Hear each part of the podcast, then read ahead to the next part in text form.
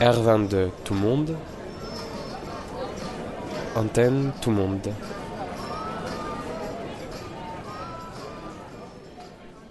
Bonsoir à toutes et à tous. Bienvenue sur la R22 tout le monde et bienvenue à, à Transcanal. Ce soir, qui est un lieu qui a été ouvert euh, par la chorégraphe Latifa ABC et les auteurs euh, Olivier Marbeuf et Gilles Malvi juste avant le, le Covid qui est un lieu euh, qui est un espace partagé avec euh, des bureaux, mais aussi un espace qui est modulable qui permet de faire des résidences, de travailler, d'accueillir un ensemble d'associations, d'organiser des émissions de radio, des rencontres, des départs, des projections de films. Donc c'est un lieu euh, ouvert à toutes et à tous et ce soir on se réunit pour le cinquième plateau du Tout Monde.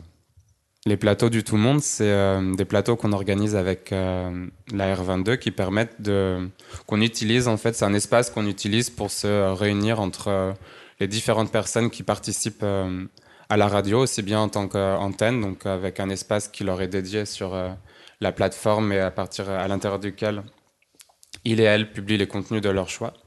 Mais c'est aussi un espace, euh, les plateaux du tout monde, euh, qui nous permet d'inviter de, aussi des personnes avec qui on a envie d'apprendre, de se partager un ensemble de ressources, d'outils, d'expérimentation euh, qui, qui, recroisent la plupart du temps les mêmes euh, préoccupations, en tout cas pour, la plus, pour les personnes qui participent à, à la radio, qui sont des, des recherches quoi, pour, en, en, faveur quoi, du vivant et des luttes quoi, qui fabriquent du commun, de la justice. Et chaque plateau se construit euh, chemin faisant au gré des, rencontres et des problématiques, des réflexions quoi, qui, euh, qui nous traversent au sein de la radio. Et euh, là, pour le cinquième, on va discuter ce soir autour de, à partir de différentes expérimentations à l'intérieur de la filière alimentaire, mais dans toutes ses dimensions, aussi bien sur les questions du travail, du salariat, de l'écologie, du collectif et de et de différentes manières quoi de, s'organiser quoi pour euh, pareil fabriquer du commun quoi depuis euh, cette question là de l'alimentation qui qui nous traverse. Donc ce soir on a on, va dire trois groupes euh, d'invités principaux et et, et un ensemble de personnes quoi concernées par ces questions depuis Rennes mais aussi depuis de, depuis ailleurs. Depuis un ensemble d'ailleurs et, euh, et on va commencer par, euh, euh, différentes présentations avant d'enchaîner de, avec une discussion. Et on va commencer notamment avec le LAP, qui est un laboratoire artistique populaire qui est porté par une association qui s'appelle Cœur Escam et qui accueille chaque année une trentaine de jeunes entre 18 et 30 ans à travailler sur un ensemble de, sur une, sur une thématique depuis euh, le quartier de, de Morpas dans le nord-est de Rennes. Cette année, c'était sur l'alimentation. Donc, on va commencer par rentrer dans, dans le plateau, dans l'émission, euh, euh, avec un petit récit en fait de, de, cette année quoi du lab qui nous permettra aussi d'atterrir à Rennes. Donc, c'est un peu une, une, cartographie quoi à travers un ensemble de rencontres et d'initiatives euh, du laboratoire euh, cette année avec euh, différents acteurs asso associatifs, mais aussi différents mouvements à Rennes et, ailleurs. Ensuite, on, passera, on, ira un peu plus, on ira se réchauffer quoi, un peu dans le sud parce que aujourd'hui on a une, belle pluie quoi, qui est, qui est, fidèle à la Bretagne pour accompagner l'émission et on, discutera avec Claire et Blessing d'un collectif qu'elles ont euh, constitué à la suite d'un incendie qui a eu lieu euh, dans le quartier des Flamands et euh, elles ont constitué un collectif pour organiser une distribution alimentaire et puis une cuisine pour les résidents. Et elles ont déployé, elles sont en train de rechercher, de penser un ensemble d'outils pour stabiliser, accompagner en fait tout ce travail qui qui n'est pas toujours qui est fait, et qui n'est pas toujours reconnu. Donc euh, tout un ensemble de, stratagèmes, d'outils d'expérimentation avec le droit à l'intérieur du, droit et, euh, et à d'autres endroits et à l'extérieur aussi euh, pour stabiliser et, faire reconnaître quoi, ce, travail et, cette économie.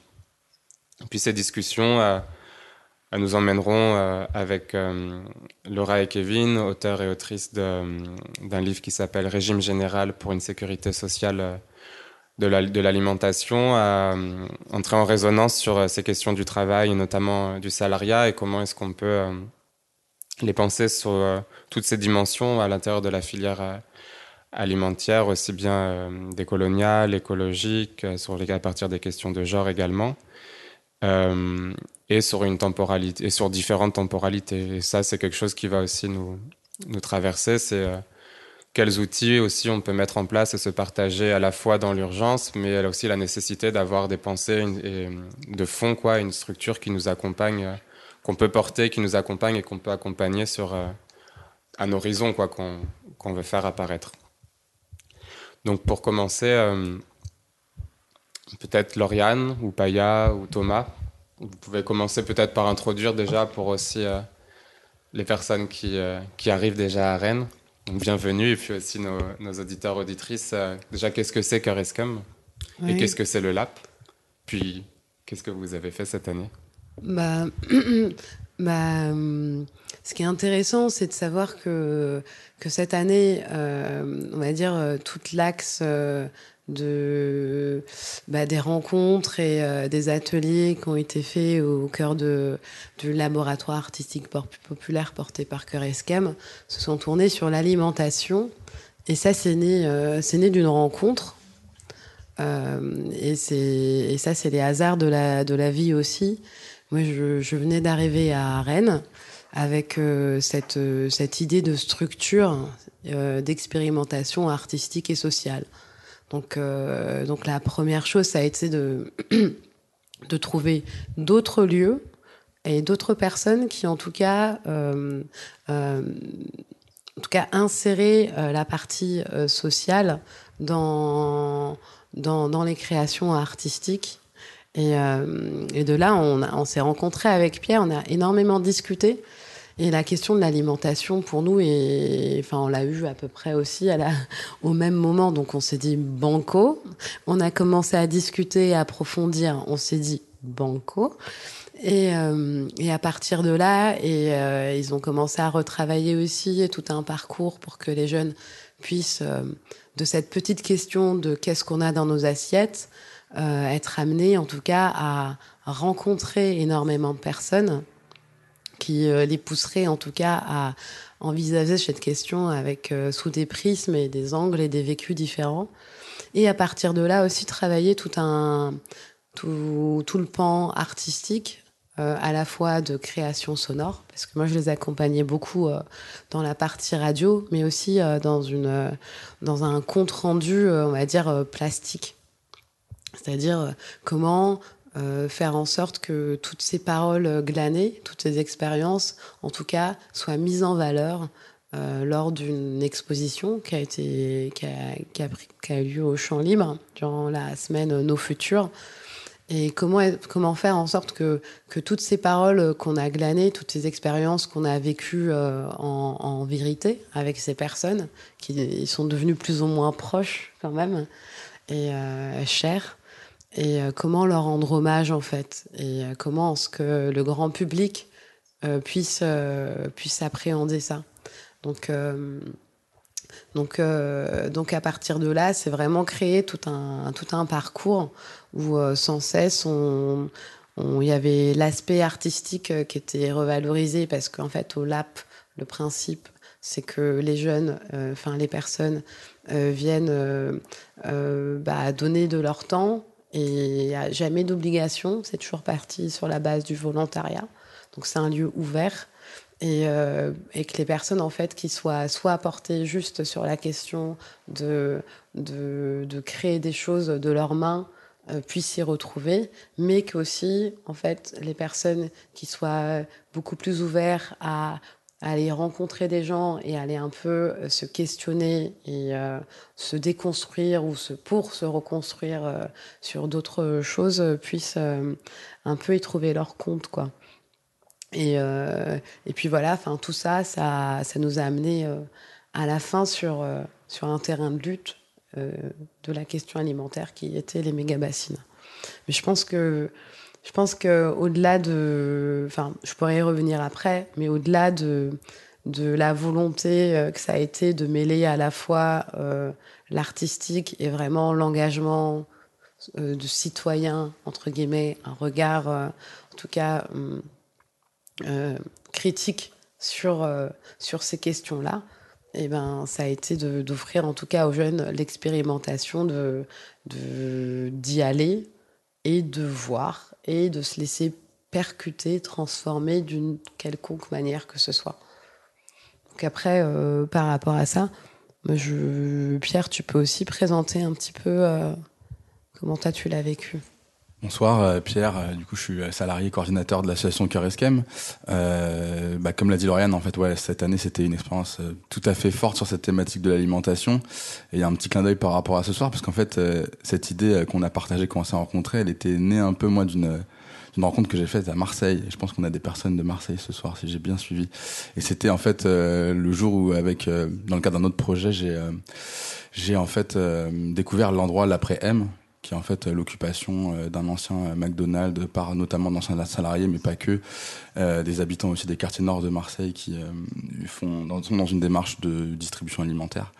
Et en fait, ça a été un peu le déclic pour nous de se dire que euh, l'enjeu de l'alimentation, ça allait être quelque chose qu'on allait traiter cette année. L'année dernière, on était plutôt sur des questions liées euh, aux identités culturelles et aux identités de genre. Ça dépend des, ça dépend des années. Mais en fait, euh, pour recontextualiser un peu aussi ce que c'est que le laboratoire artistique populaire, c'est avant tout un espace d'éducation populaire. Donc on travaille avec des jeunes adultes qui ont entre 18 et 30 ans. Et l'idée, en fait, c'est vraiment de rassembler des gens qui viennent de milieux sociaux absolument différents d'endroits, de lieux, euh, de vie, de parcours de vie absolument différents. Et ces gens qui, en fait, dans le monde morcelé dans lequel on vit, sont amenés à à peine se croiser ou parfois à s'ignorer, à se craindre, à se méconnaître, ils finissent par essayer de créer du commun par le biais justement de l'occupation temporaire d'un lieu qui devient finalement le, le QG du laboratoire artistique populaire et par aussi euh, les réflexions communes sur des thématiques. Bon, là, là c'était celle de l'alimentation, et en fait, il y a des pratiques artistiques aussi qui sont euh, au cœur de tout ça, mais elles sont presque un peu comme un, comme un prétexte sensible à finalement essayer de traiter en commun, de faire, euh, de faire micro-groupe, de faire société, euh, de se poser des questions entre ces 30 personnes, mais aussi d'aller enquêter, d'aller être percuté, d'aller être transformé par les gens qui les entourent. Donc nous, on est au cœur du quartier de Morpas qui est euh, un quartier populaire de Rennes, qui fait face à, beaucoup, à certaines difficultés sociodémographiques, économiques, et aussi à beaucoup de stigmatisation. Et en fait, où il y a beaucoup de gens dont la parole peut être effacée, silenciée, caricaturée. Et là, il a été intéressant pour nous que les jeunes du LAP, qui viennent pour certains d'entre eux de Morpas, mais pour d'autres non, se retrouvent finalement en porteurs de parole de ces personnes souvent silenciées, euh, sur des questions qui nous apparaissent être euh, absolument vitales et qui concernent en fait euh, le quartier. Parce que la thématique, c'était en effet l'alimentation, mais surtout l'alimentation au sein d'un quartier populaire. C'est quoi les enjeux de l'alimentation au sein d'un quartier où il y a un accès à, la bonne alimentation qui est limité, parfois méconnu, ou en tout cas il y a des enjeux qui sont particuliers liés en fait à la, démographie du quartier. Donc c'était ça un peu, un peu l'intérêt du, projet cette année. Je sais pas si Thomas, tu as envie de rentrer un peu plus dans les détails vu que tu as suivi ça dans les, dans les faits au quotidien. Ouais, carrément. Bah, euh, Thomas, du coup, euh, moi je suis euh, service civique au LAP. Et ce que je me disais en entendant ton propos, c'était que je pouvais simplement l'imager par quelques petits exemples qui me venaient en tête, qui vont permettre de retranscrire un petit peu plus précisément le parcours qu'on a eu autour de la thématique de l'alimentation. Et euh, bah pour commencer, la première personne qu'on a eu à rencontrer sur le quartier, donc euh, un des habitants de Morpa qui s'appelle euh, Artaji, et dès qu'on a évoqué la problématique qu'on traitait cette année, ces questionnements qu'on aurait à avoir, nous a dit bah moi j'ai travaillé pendant 10 ans dans l'agroalimentaire et tout, donc je peux vous en dire un je peux vous en raconter un rayon sur la production, etc. Donc bam, ça a été notre premier invité pour la radio. Et en passant un petit peu sur les détails de, de relations, de, d'heures à boire le café ensemble, etc. Bref, quand il est venu pour nous faire sa présentation, euh, à la radio le jour où on avait prévu de l'interviewer. Il est venu avec une petite scénette de théâtre pour où il jouait à la fois son conducteur de ligne et lui-même dans une usine de transformation de viande agroalimentaire bien célèbre de Bretagne, etc.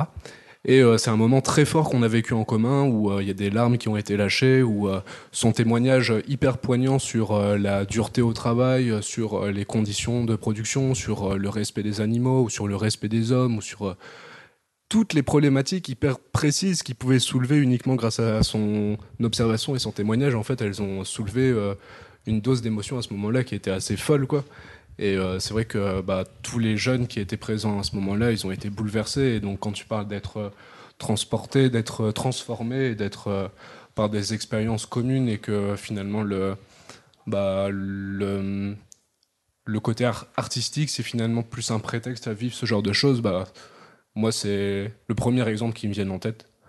Et bon, après, on a eu l'occasion de rencontrer beaucoup de monde parce que comme euh, à l'occasion de la création du de l'expo radio au champ libre, euh, on a fait plein de productions sonores dont on rencontrait euh, les gens qui gèrent l'expo du vrac, enfin plein de petites alternatives autour de l'alimentation aussi, donc qui nous ont permis d'élargir un peu notre notre vision, quoi, notre voilà, notre matière à réfléchir. Si je pouvais repréciser, voilà, c'est ce que j'en dirais.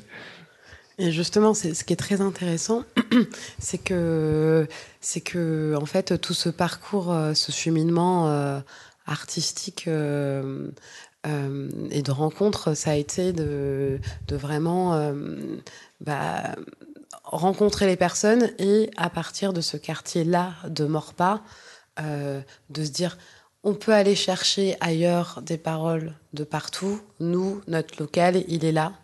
Et nous, notre local, en fait, il se passe, si on regarde bien dans ce microcosme, énormément de choses. Et euh, notamment, il y avait, y avait eu, euh, pendant cette période-là, un déménagement. Euh, le Super U est parti pour laisser place à Aldi. Et c'est peut-être rien pour vous, mais c'est un détail qui compte beaucoup. C'est que, c'est qu'en fait, ça, à l'enceinte du quartier, ça a fait un écho. Et du coup, entre ceux qui se sont questionnés finalement sur le c'est quoi en fait? Qu'est-ce que ça veut dire? Ça veut dire que quelque, enfin, une ancienne low cost vient euh, ici parce que finalement on, est des gens euh, qui n'ont pas les moyens d'eux. Euh, ça, aussi, ça a aussi été fait par les caissières qui nous ont partagé le fait qu'elles pouvaient plus continuer à travailler dans des conditions euh, tel que le voudrait Aldi, parce que le fait de faire moins cher, c'est le fait d'être multitâche. Et du coup, eh ben, elle pourrait pas forcément s'enquiller toutes ces heures de travail. Mais par rapport à, aux, personnes qu'on a rencontrées, il y a aussi eu une vraie, euh, un vrai échange pour savoir comment valoriser ces paroles-là pour les amener ailleurs, mais aussi les faire résonner à l'intérieur, pour que non seulement les personnes ne se sentent pas dépossédées de ce qu'elles font, mais aussi les mettre en valeur différemment, parce qu'on est à l'ère aussi du podcast où tout le monde entend, mais puissent aussi en fait s'en saisir et puissent voir en fait le lien qu'il y a tout ce qui se passe dans une assiette. Et du coup, ça, ça a donné la forme d'une installation euh, concrète. C'est une table dressée qui s'appelle Pastus, où les personnes, euh, durant cette exposition, pouvaient cliquer sur les différents aliments et à partir de là, euh, entendre bah, cette personne qui parle de son expérience dans l'usine agroalimentaire, qui parle pas juste de bonne ou mauvaise nourriture, parce que finalement, ce qui était intéressant, c'est que ça dépassait, ça dépassait en fait la question de l'aliment. Euh, l'aliment dans des conditions euh, de travail telles quelles, en fait, amène à repenser tout le système du corps face à l'aliment, de la machine face à l'homme, du système face, en fait, à ce qui est considéré bien ou mal. Enfin, nous disait, au bout d'un moment, quand tu passes ta journée à étrangler et broyer euh, euh, bah, les coups euh, des, petits, des petits poussins ou des petits poulets, t'as plus du tout le même rapport. Et aussi, quand tu te poses des questions sur le bien fondé en fait, de cette action où finalement, on en reviendra, on n'est vraiment pas loin, on est vraiment dans des sujets proches, on revient à dire pourquoi patron, eh ben, on gaspille autant, c'est que ça a une raison et que ça sert. Et par rapport à ça, je vous propose justement, Simon, d'écouter un extrait. C'est le début, c'est Pastus, c'est le cadeau que nous a fait euh, euh. Je suis encore en train de citer ton nom, Bakary. Je sais que tu n'aimes pas ça, mais je te demanderai pardon en vérité. Des cuillères en diamant, des personnels formés. Asseyons-nous, festoyons, la nourriture prête. Lavez les mains, prenez place. Qu'est-ce que c'est bon? Chef, euh, la viande est tombée. Je fais quoi? Mets-le dans la barquette. Mais c'est tombé, chef. C'est quand même sale. En plus, ils ont nettoyé le sol avec du javel et plein de produits nocifs. Ce n'est pas grave. Quelque part, ils s'en foutent. Ils n'ont pas le temps de se renseigner sur ce qu'ils mangent et ce qu'on fait. Mais chef, c'est pas une raison. C'est indécent. Les gens payent pour avoir de la bonne nourriture, d'une nourriture saine. Et chef, dis-moi, pourquoi on jette autant de viande alors qu'il y a plein de gens qui meurent de faim? Ce n'est pas grave tout ça. Vaut mieux les jeter que de les donner. Parce que si on donne gratuitement, comment veux-tu que les supermarchés fassent des bénéfices là-dessus? C'est impossible. Ils vont perdre des clients et si on fait ça à chaque fois, nous perdrons nos boulots. Mais chef, on perd de l'argent hein, en jetant de la viande. Mais bien non Tout ce que nous jetons seront payés par le système. Mais c'est pas normal. Écoute bien mon petit Bakary. Tu es là pour travailler sur la chaîne et mets la viande dessus. On s'en fout qui va le manger. Le reste, c'est pas notre problème. On nous dit de produire, alors on produit. C'est tout. Et ferme ta gueule. Ferme-la, je t'ai dit. Bah, ça, ça fait partie de un des extraits liés à l'alimentation. Et durant cette installation, bah, qui était une table dressée, il y avait un poulet. Donc euh, Bakary représentait le poulet et son expérience dans cette euh, usine agroalimentaire. Comme d'autres euh, aliments, comme, comme le vin, pouvaient venir re-questionner le rapport au patriarcat par rapport au vin. est-ce que les femmes doivent boire Comment est-ce que les femmes boivent Est-ce que c'est bien vu de boire euh, et, plein plein de choses comme ça, le sucre aussi. Enfin, et à partir de là, vraiment, on a le, principal but, ça a été de, vraiment accepter que chacune de ces personnes-là, en tout cas, euh, se reconnectent de manière sensible à leur rapport à la nourriture. Et oui, ça peut aller jusqu'à re-questionner le fait que euh, mon père, mes copains, euh, en tant que fille, eh ben, me disaient quand t'as bu, t'es pas classe. Donc ça, quand t'as bu, t'es pas, t'es pas féminine. Quand t'as bu, t'es pas comme ça. Et vraiment, enfin, tout ce parcours-là a été, euh, a commencé comme ça. Et puis, petit à petit, est allé vers des choses beaucoup plus, on va dire, de positionnement plutôt plus militant et on a fini. J'ai tenu vraiment à, accompagner, euh, euh, accompagner les participants à, aller euh, jusqu'au bassine. Donc ça a été un gros pari parce que ça posait quand même pas mal de questions de comment est-ce qu'un projet artistique de laboratoire populaire pouvait justifier le fait que dans sa démarche artistique, d'amener euh, des jeunes sur un terrain où quand même on était 5000, mais bien, bien cerclés par, euh, par les hélicos. Il y avait quand même une tension. On pouvait tous la ressentir, cette tension. Mais il y avait aussi quelque chose que je pense profondément. D'ailleurs, je vais demander Thomas parce que du coup, il fait partie des personnes qui y sont allées.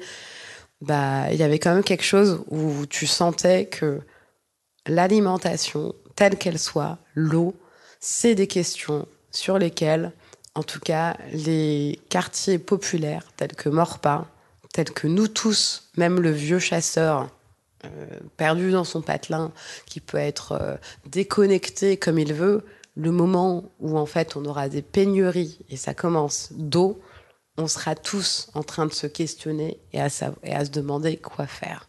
Donc, euh, donc moi, je trouvais ça vraiment intéressant de les y amener. Thomas, ton, ton petit retour. Non, je pense que euh, quand les pénuries auront commencé, ce sera plus le moment de se questionner euh, sur quoi faire. Mais mon retour sur les méga bassines, tu veux?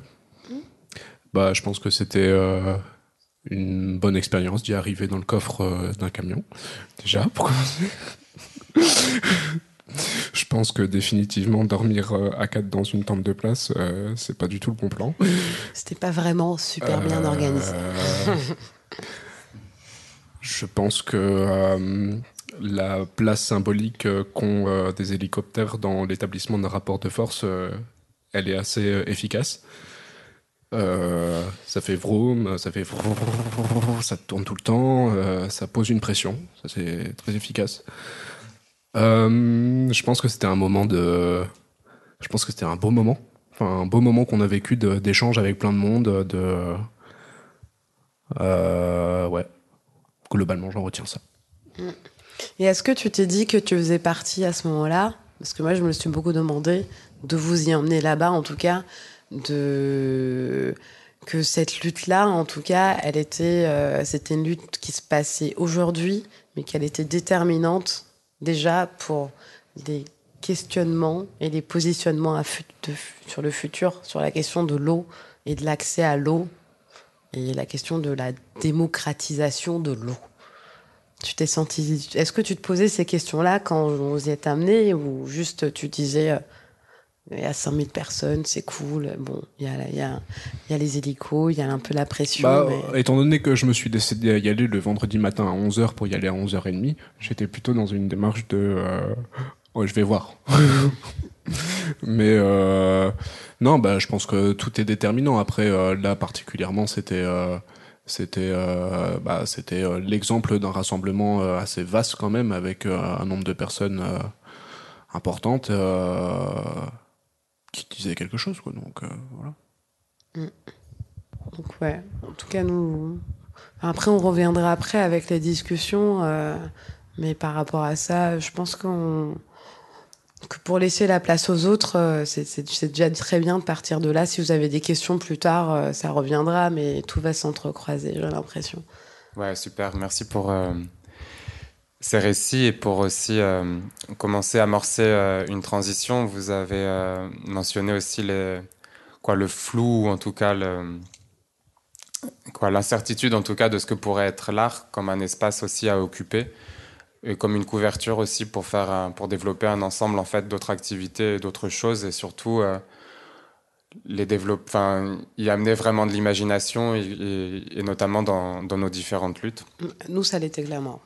Et c'est là je pense où on s'est re- on recoupé recroisé reconnu quoi avec euh, avec le lap et euh, avec RSCAM c'est aussi le travail qu'on essaie euh, vraiment de faire avec la R22 tout le monde ou d'utiliser la radio comme un espace pour faire aussi, pour développer un réseau de solidarité, se retrouver, ces plateaux-là aussi pour se connecter, partager des outils comme je disais tout à l'heure et, de trouver comme ça, d'avoir des lieux comme ça et qui nous permettent aussi de, de se déployer quoi, pour, euh, pour expérimenter euh, euh, là, à un moment où on en a particulièrement besoin, des, des formes quoi, de partage et, et de commun. Je vous propose qu'on s'écoute un petit son pour faire une, petite- une petite respiration avant de descendre un peu plus à Marseille et, et de reprendre cette émission.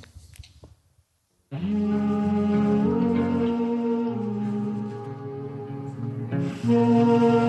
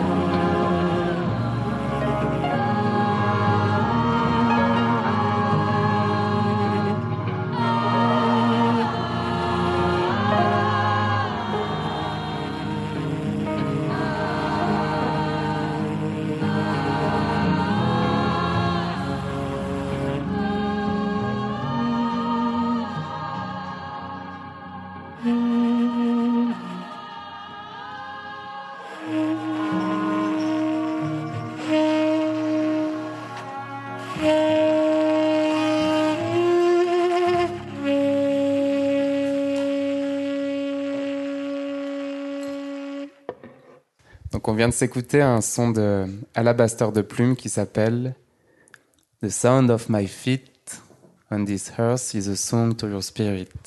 Donc ça permet d'introduire l'anglais sur, euh, sur le plateau et mon accent euh, légendaire. Avec euh, Claire et Blessing qui sont arrivés tout à l'heure de Marseille et qui depuis deux ans à peu près euh, expérimentent, quoi, euh, comme on le disait en début d'émission, euh, différentes manières de faire reconnaître et de stabiliser une économie de distribution, de cuisine solidaire, quoi, à partir d'un qui, s'est constitué après un, incendie qu'il y a eu sur une tour dans le quartier des Flamands, dans le quartier nord de Marseille. Donc à partir de quoi de, la situation quoi, il y a eu il y a eu cette, euh, ce collectif qui s'est euh, constitué et, euh, et aujourd'hui Claire et Blessing sont là pour nous en témoigner. Et Blessing, tu peux commencer. Donc on va parler en anglais et ça va être traduit, on va y aller doucement. Could you start with the beginning of the story as we uh, as you told us? Um, just before? Yes, I will. Thank you. Good evening, everyone. So, um, I'm a little bit shy, sorry. so, it's about um, Flamon, what happened in Flamon 2021, June 17. Okay, yes, it's June 17. So, after the f- um, fire in Flamon, there was a lot of women and um, kids, a lot of children. So, the um, social worker came and took some of them to the hotel, but not all of them have the opportunity to stay in hotel. Few, one was in the hotel. Let me see, like 100 and something was in the hotel. Like Donc bonsoir tout le monde, je suis Blessing et je suis un peu timide. Euh, je vais vous parler donc de l'incendie au Flamand qui s'est euh, déroulé euh, aux alentours du 17 juillet, juillet euh, 20 21. 21. Euh, après le feu, il y avait euh, beaucoup de femmes et beaucoup d'enfants euh, qui sont retrouvés sans hébergement. Et il y a beaucoup de, social, de travailleurs sociaux qui sont venus pour les amener à l'hôtel, mais pas tout le monde avait droit à, à avoir accès à l'hôtel. Et donc il y avait plus de 100 personnes. 100 or something. Il y a plus de 100 personnes in hotel or not in hotel. Plus de 100 personnes qui sont allées à l'hôtel. And um, some family couldn't have the opportunity because they were scared to go with the social worker. So they said that maybe they are thinking maybe they, they want to take them away. And some of them that was not scared went to the hotel. So those people was complaining that there is no food, they cannot eat in the hotel, and their kid is crying for food.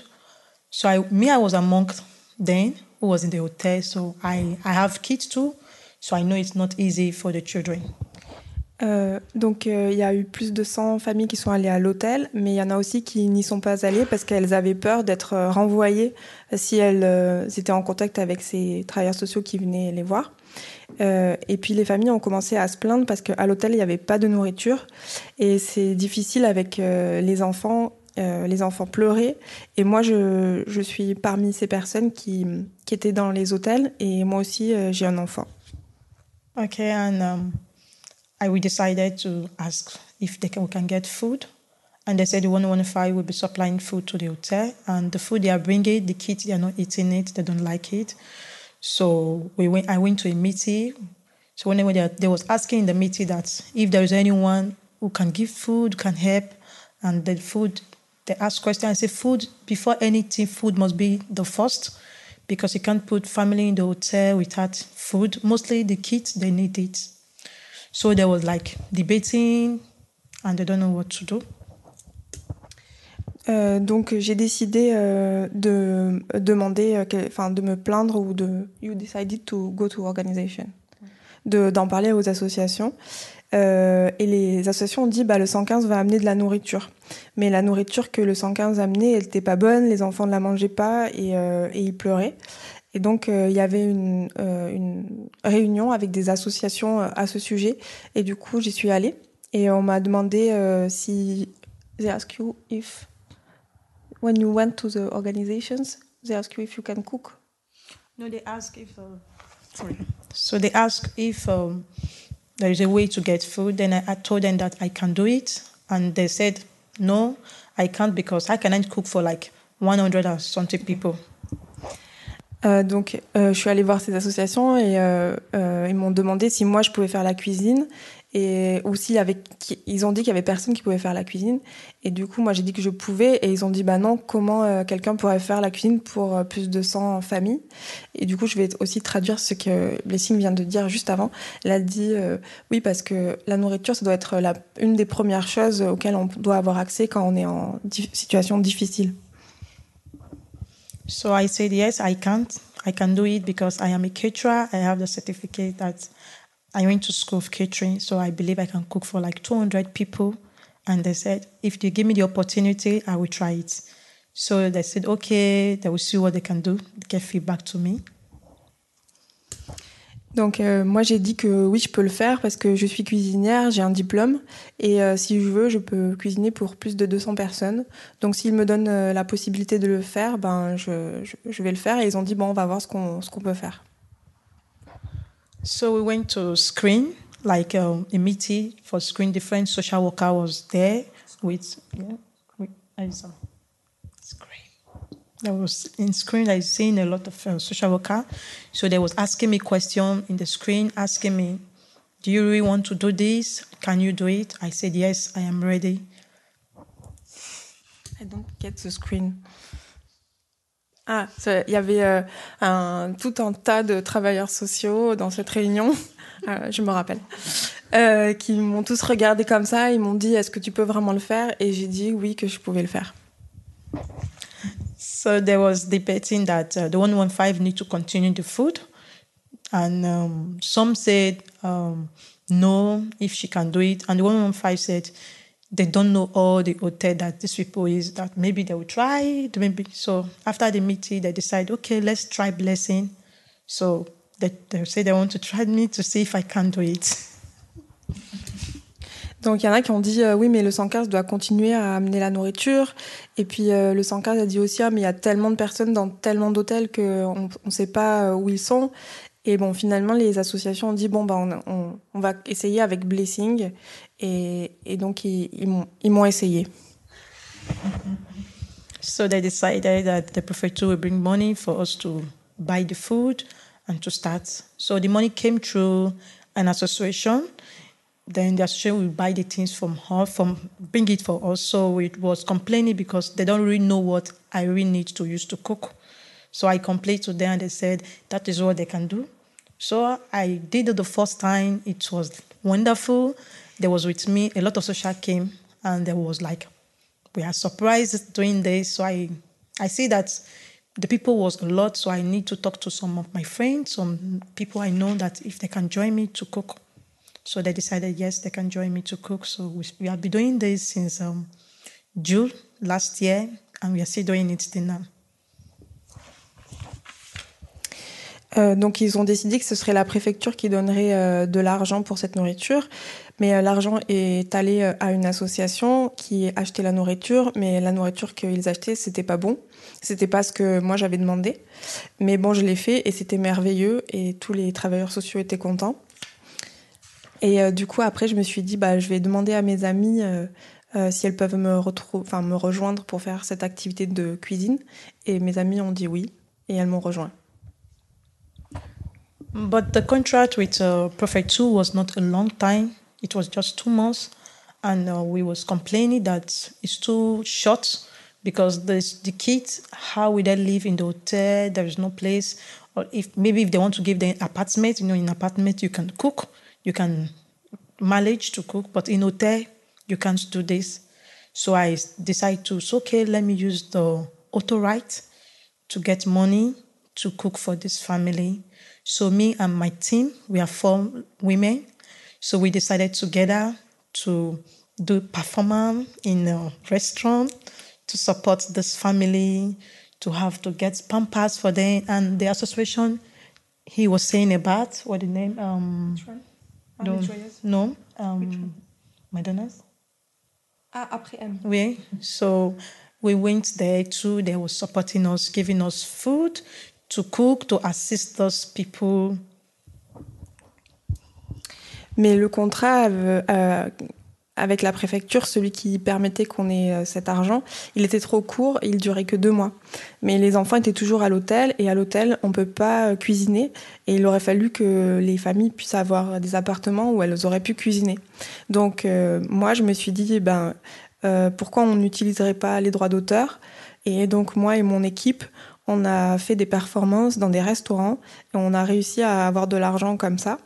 Et ensuite, euh, on a été aussi soutenu par l'après-M qui nous a donné euh, de la nourriture, pour enfin des aliments, pour qu'on puisse continuer à cuisiner. And we was having the help of association AOUF in Marseille. They was assisting us, trying to do what we want and try to make us happy because we always tell them that this family needs this food because in life food is very important because you cannot be, a kid cannot be for a full day without eating. He'll be crying. And I experienced it because I have a kid. I know how my son was like crying, Mama, is not comfortable in the hotel, he's not eating. So I decided, me and my, with the four ladies we cooked together, we decided, okay, we can try something. We can be doing free selling at Ladder, sell food for people that have money to get money and we give to people that don't have so we can support this family. So I've been doing it and I'm so happy to do it because I believe seeing the smile in the kids' face and the family is like, it's wonderful. Euh, on a eu l'aide d'une association qui s'appelle AOUF, euh, qui nous ont beaucoup soutenus, qui nous ont aidés et euh, parce qu'ils voulaient euh, nous rendre euh, heureuses et qu'on puisse continuer. Et puis euh, ces familles, elles ont besoin vraiment de nourriture parce que les enfants, ils ne peuvent pas rester un seul jour sans nourriture. Moi, j'ai un enfant et euh, il, pleurait et c'est vraiment pas possible sans nourriture. Euh, alors du coup, on a commencé aussi à vendre de la nourriture à la DAR. Et du coup, on vend la nourriture aux gens qui peuvent payer et on donne la nourriture à ceux qui peuvent pas. Et je trouve que c'est merveilleux de voir les familles qui sont contentes like families that are happy and with lights in their eyes, something like that. No. Avec les yeux qui brillent. so sometimes we do auto write like perform in restaurant like Mamit Julia we perform sometimes to sell food like we can have some money to cook for these people and not only cook to have like pampers, like baby food, because most of them was having a little baby. Some of them was pregnant in the in the the process, and they give birth. They need all those pampers and baby food. So we do this to buy all that to support them. Alors des fois, on va faire des performances euh, pour vendre de la nourriture à la marmite joyeuse. Euh, pour avoir un peu d'argent. Comme ça, on peut acheter aussi, euh, au-delà de la nourriture, euh, des couches, pour, notamment pour les nouveau-nés, parce qu'ils ont besoin de couches. Can I ask you a question? Yeah. But I don't understand why auto rights to sell food. No. So it's like um, I let me put it this way. You know, if you don't have um, documents or you don't have opportunity to work, so I just I took it as a like doing it in the other way to have money to support those people. And not only that, and when we was trying to have support then, AWUF too was giving us like pampers, like shampoo, baby milk too, to support the same family too. What. Euh, Laisse-moi le dire comme ça. Si t'as pas de papier, tu peux pas travailler. Alors les droits d'auteur, c'est une autre façon de trouver de l'argent pour euh, acheter de la nourriture ou euh, du shampoing ou des couches pour les enfants. Et c'est l'endroit aussi où, pour reprendre un peu l'historique de, de notre rencontre, je pense que c'est l'endroit aussi où on se retrouve et toujours dans cette même dynamique de voir aussi avec les outils déjà existants euh, légalement et, et, notamment là dans le champ, euh, dans le champ de l'art ou dans le champ de, quoi, de l'octorialité. Euh, on peut les utiliser aussi pour euh, d'autres usages et c'est une euh, des réflexions qu'on a commencé à avoir avec un, collectif et une antenne présente sur la R22 qui s'appelle le Bureau des dépositions. Et, en travaillant avec, avec ces personnes-là, avec Claire, on s'est rencontrés à ce moment-là, puis on a continué d'échanger. Et, et, et ces questions autour du droit d'auteur, en fait, comme une doublure ou une couverture ou un terrain plutôt euh, d'expérimentation, c'est euh, des choses qu'on a qu'on qu expérimente, on, avec lesquelles on est en dialogue aussi avec un ensemble de collectifs, euh, avec un ensemble de collectifs quoi. Et ouais, pardon. Ouais. Uh, I will speak in French and after uh, ou en anglais d'abord oh, non, bon. euh, oui pour les juste pour les droits d'auteur euh, en fait effectivement c'est euh, la méthode enfin le bureau des dépositions on a fait euh, le, le, motif central de son travail et met en tension euh, la politique en matière de de la politique migratoire de la France à travers la question du droit d'auteur et du coup on, on, on a travaillé ensemble et ensuite nous on a extirper euh, l'outil technique euh, juridique du droit d'auteur pour trouver une manière de finalement visibiliser ce travail qui était fait au quotidien par ces personnes euh, en essayant de, bah de qu'il y ait un outil, enfin une trace en fait légale de ce travail qui était fait pour la communauté avec de l'argent de la préfecture donné à des associations, mais finalement les principales personnes qui travaillaient, ben elles étaient complètement invisibles dans ce schéma-là. Et dans ce performance. Et ce qui était euh, drôle, en fait, c'est que on a on est arrivé avec cette idée de bah pourquoi en fait on on visibiliserait pas ça avec les droits d'auteur et toutes les associations un peu humanitaires qui accompagnaient un peu euh, le Noble Kitchen, elles trouvaient ça pas très cool du tout et euh, aussi très illégal. Et donc finalement, on a trouvé quelques associations qui ont décidé de jouer le jeu. Et une fois qu'on a posé un peu le cadre des droits d'auteur et que ça a été aussi partagé avec euh, les personnes de Zone Noble Kitchen, les cuisinières, et qu'elles ont compris comment ça fonctionnait le monde de l'art et qu'est-ce que c'était les droits d'auteur, alors elles ont fait l'inverse, elles ont dit ah mais en fait nous, si on peut avoir des droits d'auteur, ben en fait on voudrait bien vraiment être autrice. Et du coup ce que ça a permis c'est que bah ça, ça a rien couvert finalement parce que euh, les soirs euh, dans le restaurant La Marmite Joyeuse, c'était vraiment des performances que les filles ont écrites, qu'elles ont jouées, euh, dans lesquelles elles mettent en scène des récits du Nigeria et d'ailleurs. Et puis pendant qu'on assiste à ces performances, eh ben, on peut aussi manger épais. Enfin, le, le ticket permet de voir une performance, mais aussi finalement de manger dans un restaurant. Et donc, c'est pas forcément une couverture. C'était ça la question euh, pour moi. Euh, je voulais intervenir. C'était que au-delà des qualifications de blessing, qui euh, quand même me semble bien, bien, bien appuyé, ça a été bah, de quelle forme ça pouvait découler en fait une, une performance, on va dire sujette au droit d'auteur. Donc là, vous me donnez une, une petite réponse. Et à partir de là, comment est-ce que euh, vous, en termes de collectif, vous, en termes d'organisation, vous vous êtes posé des questions. Est-ce que même vous êtes posé des questions de monstration? Qu'est-ce que monstration? Monstration. Exhibition. Est-ce que tu veux dire qu'est-ce qu'on montre, comment on montre, ce genre de choses? C'est-à-dire que pour moi, la monstration, c'était plus. Euh, c'est pour ça que j'ai pas choisi euh, exhibition, parce que la monstration, c'est plutôt une personne qui en fait vient profiter euh, de, bah, de cette cantine euh, qui est pas forcément, euh, qui lui sert parce qu'elle mange, mais surtout parce qu'elle voit en fait cette expérience-là et qu'est-ce qu'elle en retire et qu'est-ce que vous vous sentiez que les personnes pouvaient en retirer. C'est philosophique là un peu, mais c'est important pour moi là. Sorry. I can ask in English too. Yeah. Okay, what the like um, the perf- the performance is like most times we talk about story, like um, ancient story. Like so when we talk about the story to when we perform a little bit about the story for them to understand more better. So after the performance, they used to ask us questions that the story, how did it happen? So we explain to them. So we always use our place in Africa to explain this is what happened in years ago.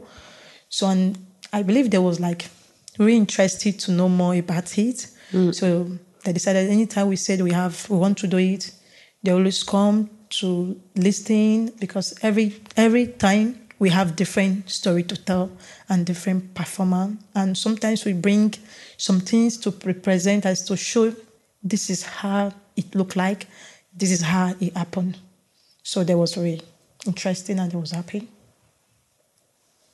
Ok, thanks. Thanks, thanks. Alors euh, pour ces performances, la plupart du temps, nous parlons euh, d'histoire euh, et surtout de vieilles histoires. Euh, et les gens sont contents, ils nous posent des questions après la performance. Et nous, on leur explique comment ça se passait avant dans notre pays en Afrique. Euh, et ils reviennent à chaque fois, ils s'intéressent, ils nous posent plein de questions. So they ask a question. For example, you are telling a bad story, so they want to know more about it, and they ask us question: Did this happen in your family or your community? And so we tell them this is how it happened. This week I was born to know about this, and some I have already born when I heard when I, I saw it with my eye. So some was something like 100 years ago story that my mom or what we have those papers we read so we bring it together to explain more better to them and they say we perform a little bit to for them to understand So it was for the first time. The the thing was to admit that uh, that you don't be ashamed to to talk about you, and it it's uh, it's uh, it's uh, take a part of the of the all uh, um, Public space. public space. Okay. Yeah. je vais Euh, du coup, on leur parle euh, de toutes ces histoires, dont certaines sont anciennes, et du coup, eux, ils nous demandent bah, est-ce que ça se passe comme ça dans ta famille? Est-ce que c'est comme ça aujourd'hui en Afrique? Et euh, donc, nous, on leur dit ben, par exemple, ça, euh, quand j'étais petite, je l'ai vu de mes yeux, ou alors, ben non, ça, ça s'est passé il y a des centaines d'années, et comme ça, ils comprennent mieux comment on vit dans notre pays. Peut-être j'ai oublié un Mm. morceau. Non, non, c'était. Et la question suivante, c'était juste euh, comment en fait. euh, parce que moi, c'est des questions qui m'emportent énormément. C'est comment en fait tu allies euh, euh, ce que tu veux donner de toi artistiquement et de ce que, en fait, ta nécessité de manger. Et du coup, à quel point tu décides de donner de toi pour que, en fait, tu puisses avoir ce statut qui te permette juste, en fait, de te revaloriser en tant que cuistot que tu es déjà. Enfin, enfin, bah, désolé, parce que moi, pour moi, c'est vraiment un truc qui est vraiment lié à l'Occident. Qu'il faut, en fait, euh, enfin, il y a une question, il faut que tu donnes quelque chose quand même, tu vois. Je vais commencer à, à répondre, même si c'est pas moi qui suis concernée évidemment, mais du coup j'ai assisté à tout ça et aux discussions. Et Blessing, j'ai l'impression, pour l'instant, je sais pas si elle veut répondre.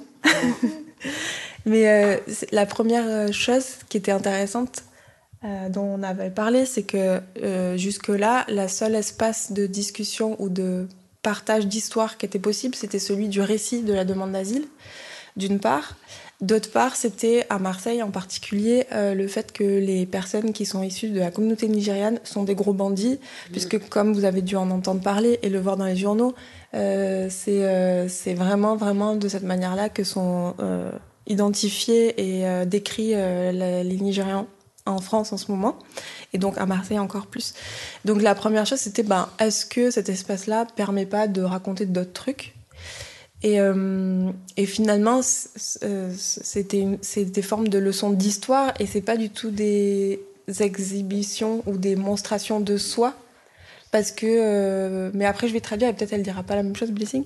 Mais euh, parce qu'en fait, finalement, c'est comme si euh, The Noble Kitchen se rattachait à une histoire de leur pays d'Afrique avec des rites, avec des cultures, avec la reine de telle euh, région qui a vaincu telle guerre et qui a fait tel truc et du coup, enfin, en fait, des choses que nous on sait pas forcément parce que l'histoire des pays d'Afrique, euh, elles sont pas transmises euh, beaucoup en France et du coup c'était plutôt dans cet endroit-là que ça se ra- ça raccrochait et c'était presque une leçon d'histoire à des gens Mhm. un peu bêtes qui n'y comprenaient rien, qui s'étaient Mhm. jamais posé la question avant. Je vais peut-être, peut-être elle va dire pas pareil. Alors je vais. Ouais, d'accord, pas de souci.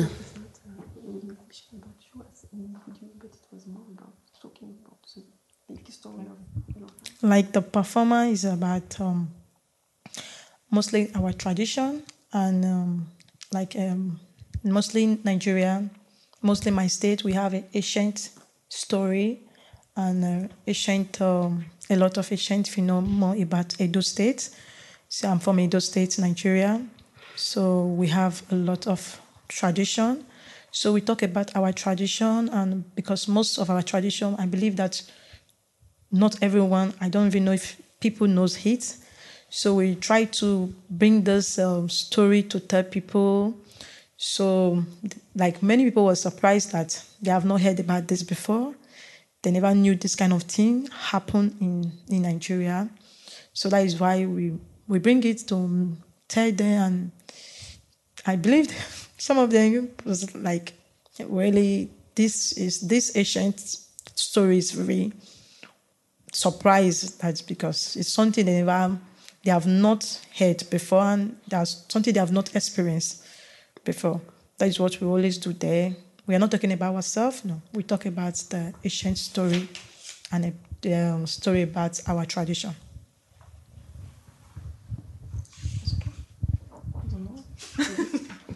Donc moi, si j'ai bien compris, c'est d'abord, en fait, la nécessité, ça a été de nourrir... Attends, Peut-être je traduis d'abord ce qu'elle a dit. Ok, d'accord.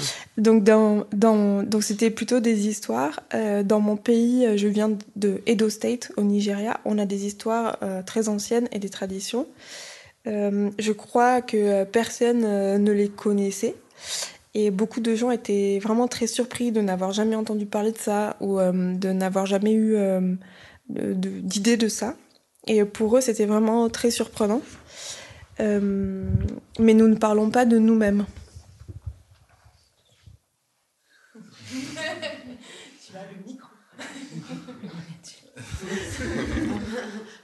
Un cadeau Ouais, c'est- je, suis- je suis kamika- je suis kamikaze, je suis kamikaze parce que euh, non, parce que c'est- ces questions, me- franchement, me, me soulèvent. Il y a beaucoup de choses.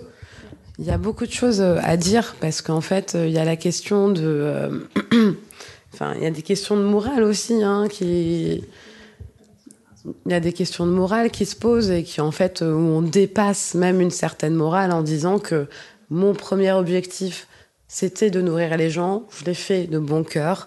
Après, on m'a mis dans une situation où de toute façon j'étais qualifiée pour le faire. Et au bout d'un moment, en fait, comment est-ce que je m'en sors avec le droit pour aller au-delà Et comment est-ce que, en fait, avec le droit, je me retrouve à faire des à faire des performances où finalement je me retrouve parce qu'il y a beaucoup de choses de moi, de mon pays, de ma culture que j'ai envie de partager.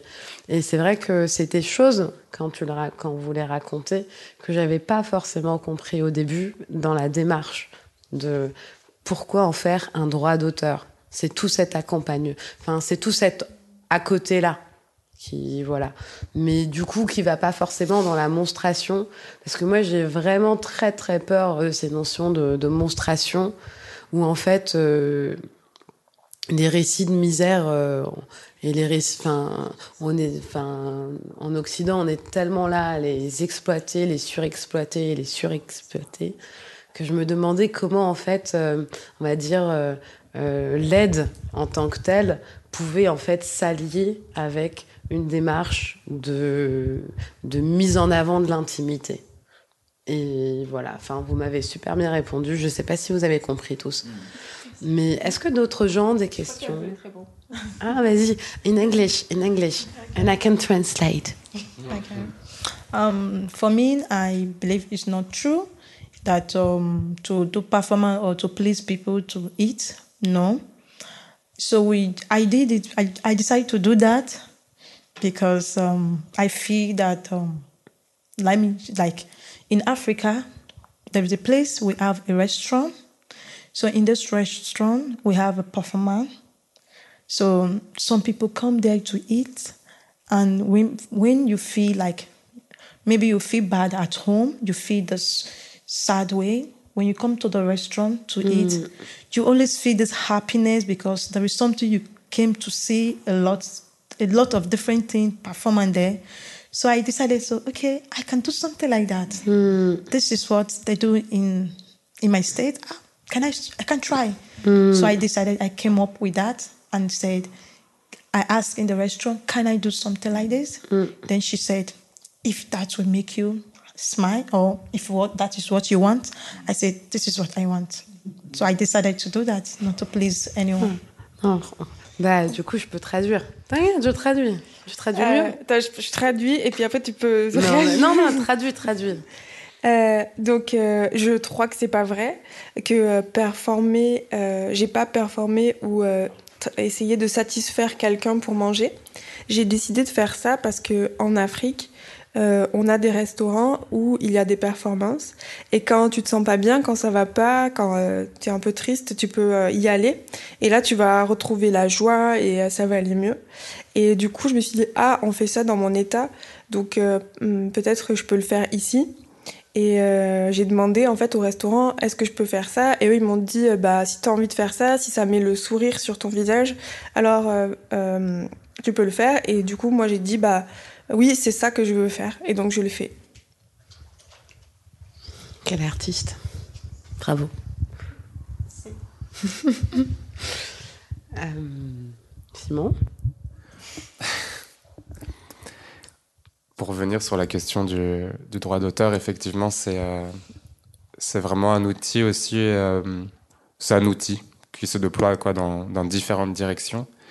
Et aussi en prenant le, mot auteur, quoi, aussi un peu au pied de la lettre, quoi, mais auteur de sa vie aussi. Et, euh, et de toutes les possibilités quoi, qu'elle peut être et qu'elle peut, euh, qu'elle peut devenir. Ouais, il faut quand même préciser que c'est pas du tout satisfaisant parce qu'en fait euh, c'est un revenu qui est très peu socialisé. Social... Je sais jamais si on dit sociabilisé ou socialisé, mais euh, et d'autant plus pour des personnes. Et là, on va faire un petit point technique parce qu'on a vraiment besoin d'aide. Où que vous soyez, aidez-nous.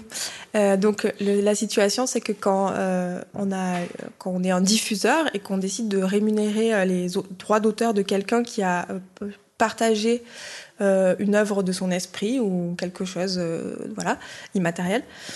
Euh, alors nous, les diffuseurs, en fait, on va sur la plateforme de l'URSSAF et euh, on dit, bah voilà, euh, je suis allé, euh, je, je dois, euh, je sais pas, 200 euros euh, à Madame Blessing parce qu'elle a fait une performance. Et là, on- en fait, la plateforme de l'URSSAF demande, est-ce que c'est une personne qui réside fiscalement en France?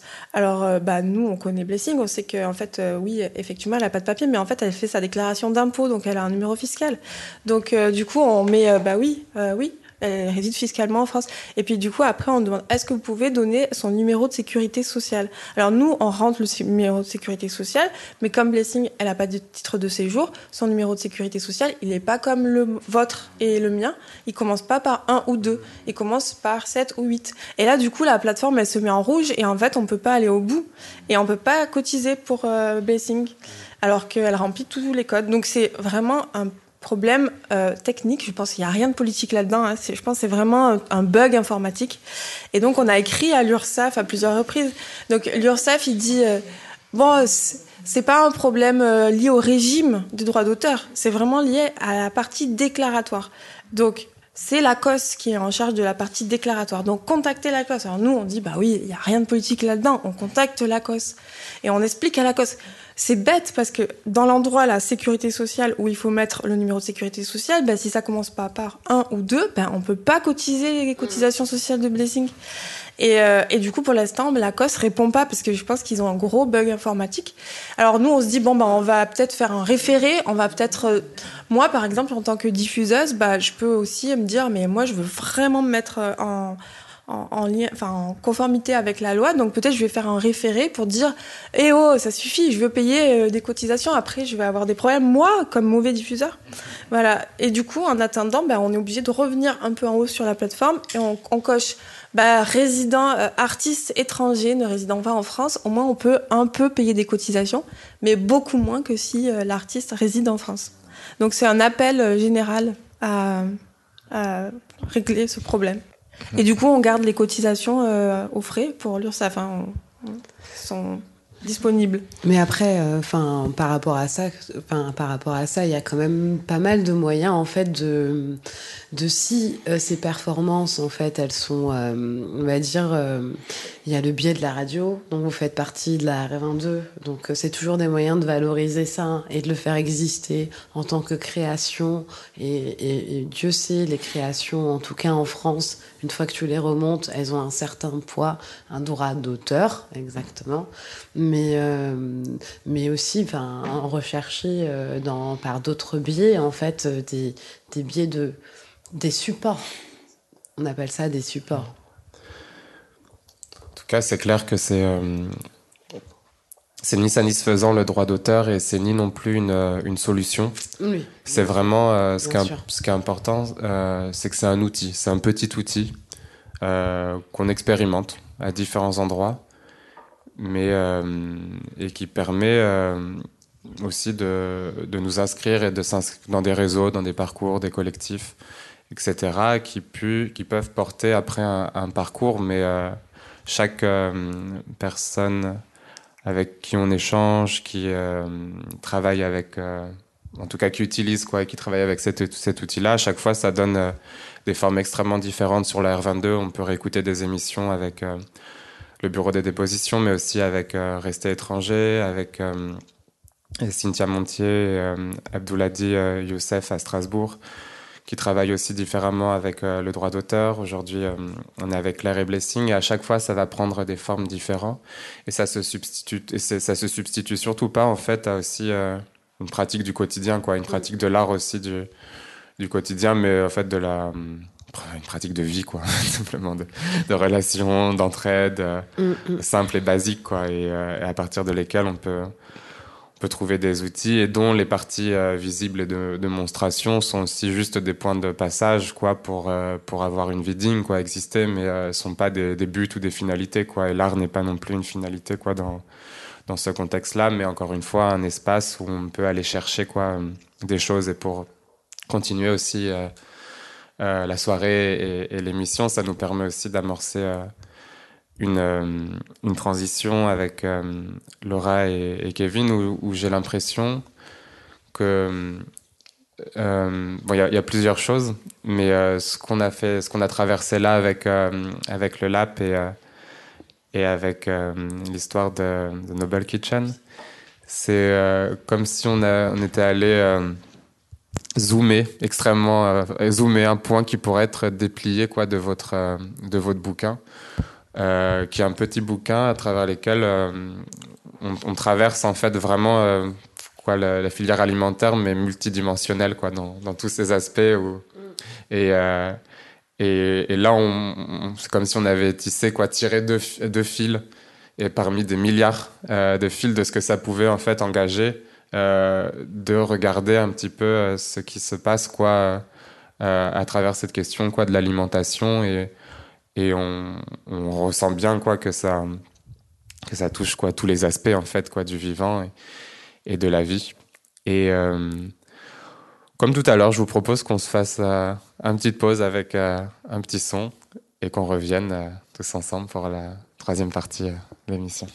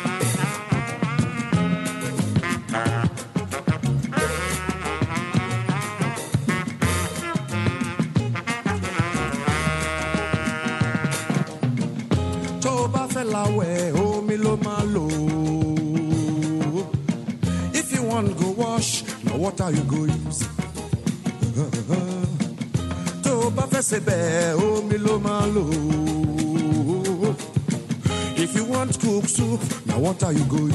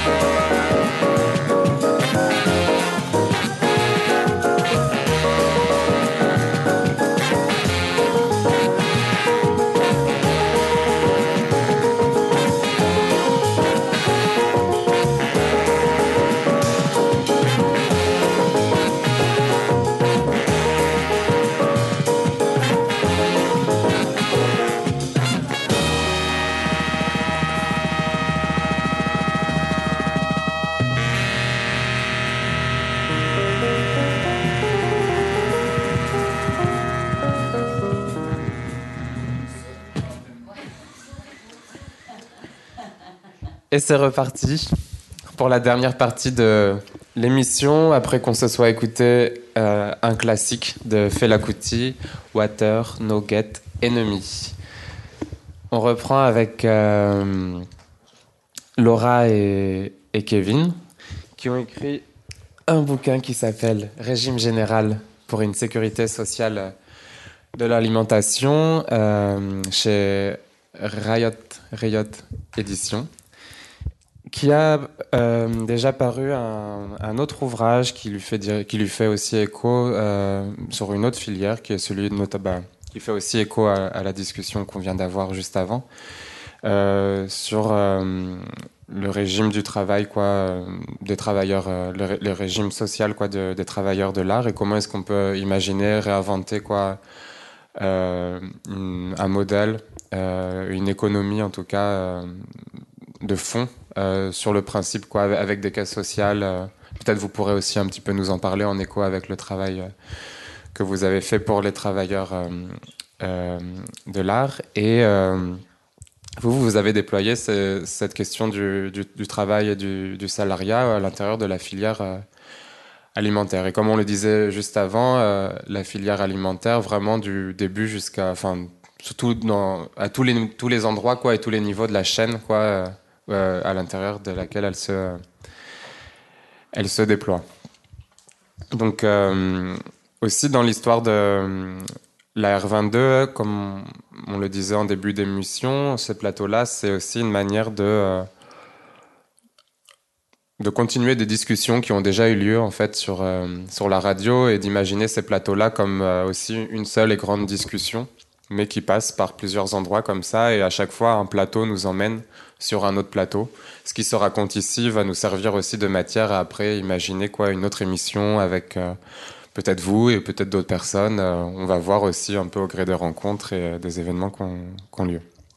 Juste avant de vous introduire ce qu'il a très bien fait Simon, c'est aussi de, de rappeler que je vais pas vous mettre la pression, hein. Voilà, vous l'avez déjà assez, mais c'est de dire que en tout cas c'est un, bouquin qui euh, dont on m'a énormément parlé dans pas mal de réseaux qui euh, qui touchent. euh, allez, écoute, on- les gens rigolent évidemment, mais c'était pour vous lancer une fleur à la fois c'était que finalement, ça a été un bouquin qui a traversé pas mal euh, de, de- questions euh, de lutte ici, euh, en tout cas à Rennes et ailleurs.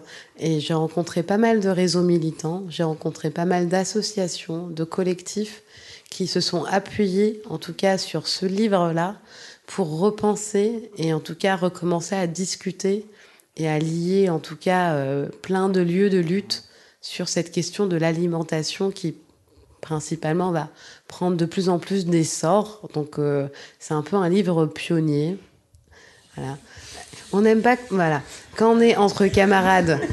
Voilà, ça rigole. Quand on est entre camarades, c'est difficile de se lancer des fleurs parce que c'est comme ça.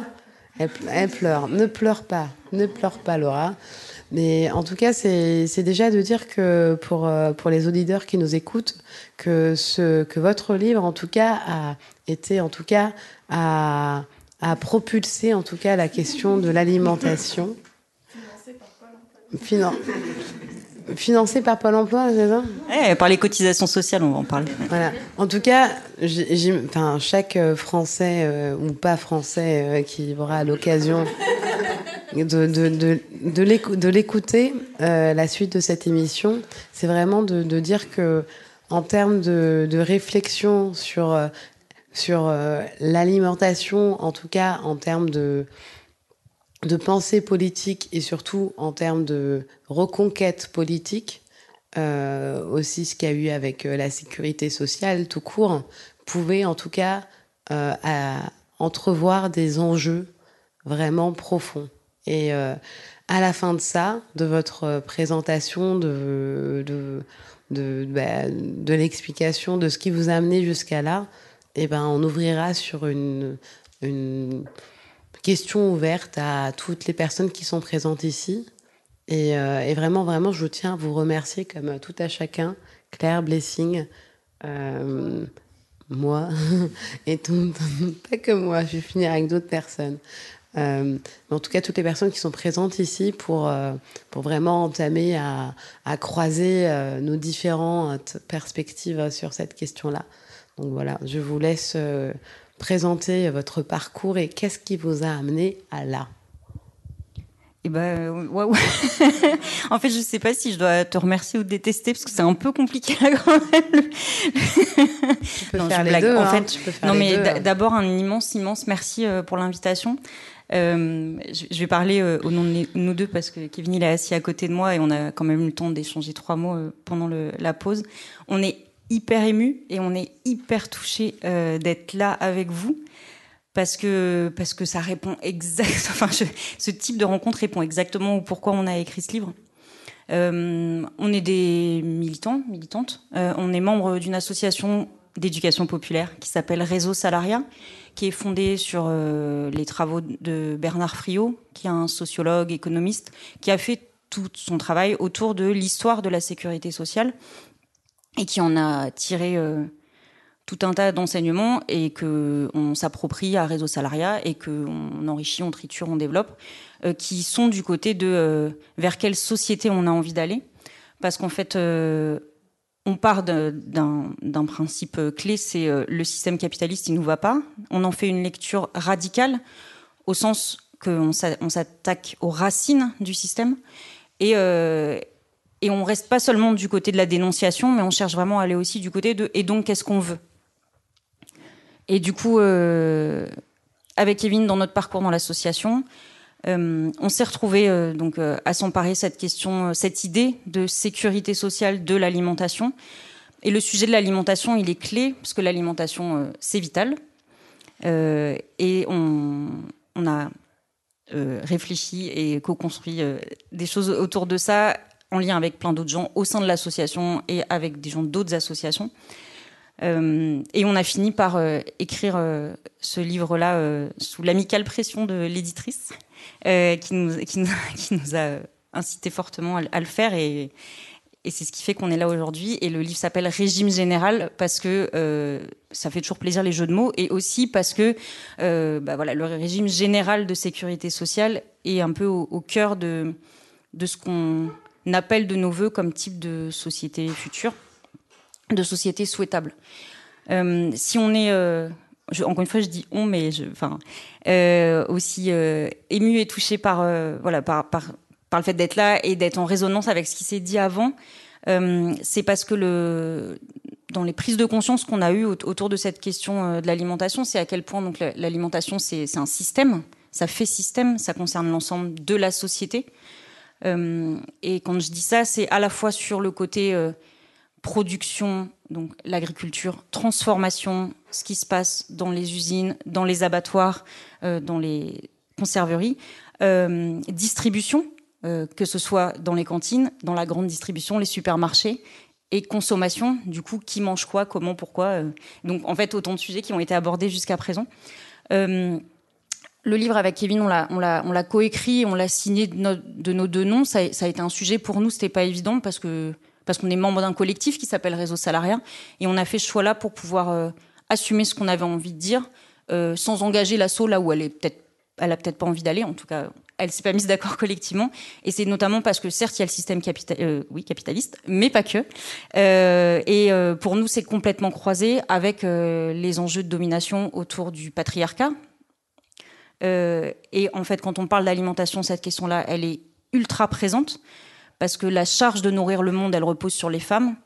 Euh, dit comme ça, c'est peut-être un peu rapide, mais en fait, ça se vérifie concrètement de multiples manières. Et je pense que voilà, le, récit de Blessing, il est un exemple parmi tant d'autres, mais voilà. Euh, et c'est aussi tout l'enjeu autour du système raciste, en lien avec les enjeux colonialistes, esclavagistes. Et là, je pense aussi que, en fait, les, les récits et les partages qu'on a eus, euh, que ce soit du côté du LAP, que ce soit du côté euh, de Claire et Blessing, ça vient aussi faire écho à ça. Et donc, bah voilà, pour nous, c'est hyper puissant d'être là avec vous.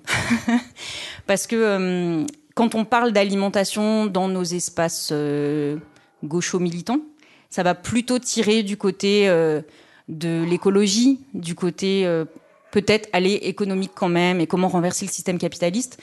Mais malheureusement, à notre goût, on parle pas du tout assez de qui sont les travailleurs et travailleuses de la filière. Et or ça, c'est au cœur des réflexions euh, de réseau salariat et j'espère au cœur de notre bouquin. En tout cas, on a essayé de le faire en, en toute modestie. La question du travail, qui travaille, pourquoi on travaille? Et à quel moment on est reconnu comme travailleur, comme travailleuse ou pas reconnu?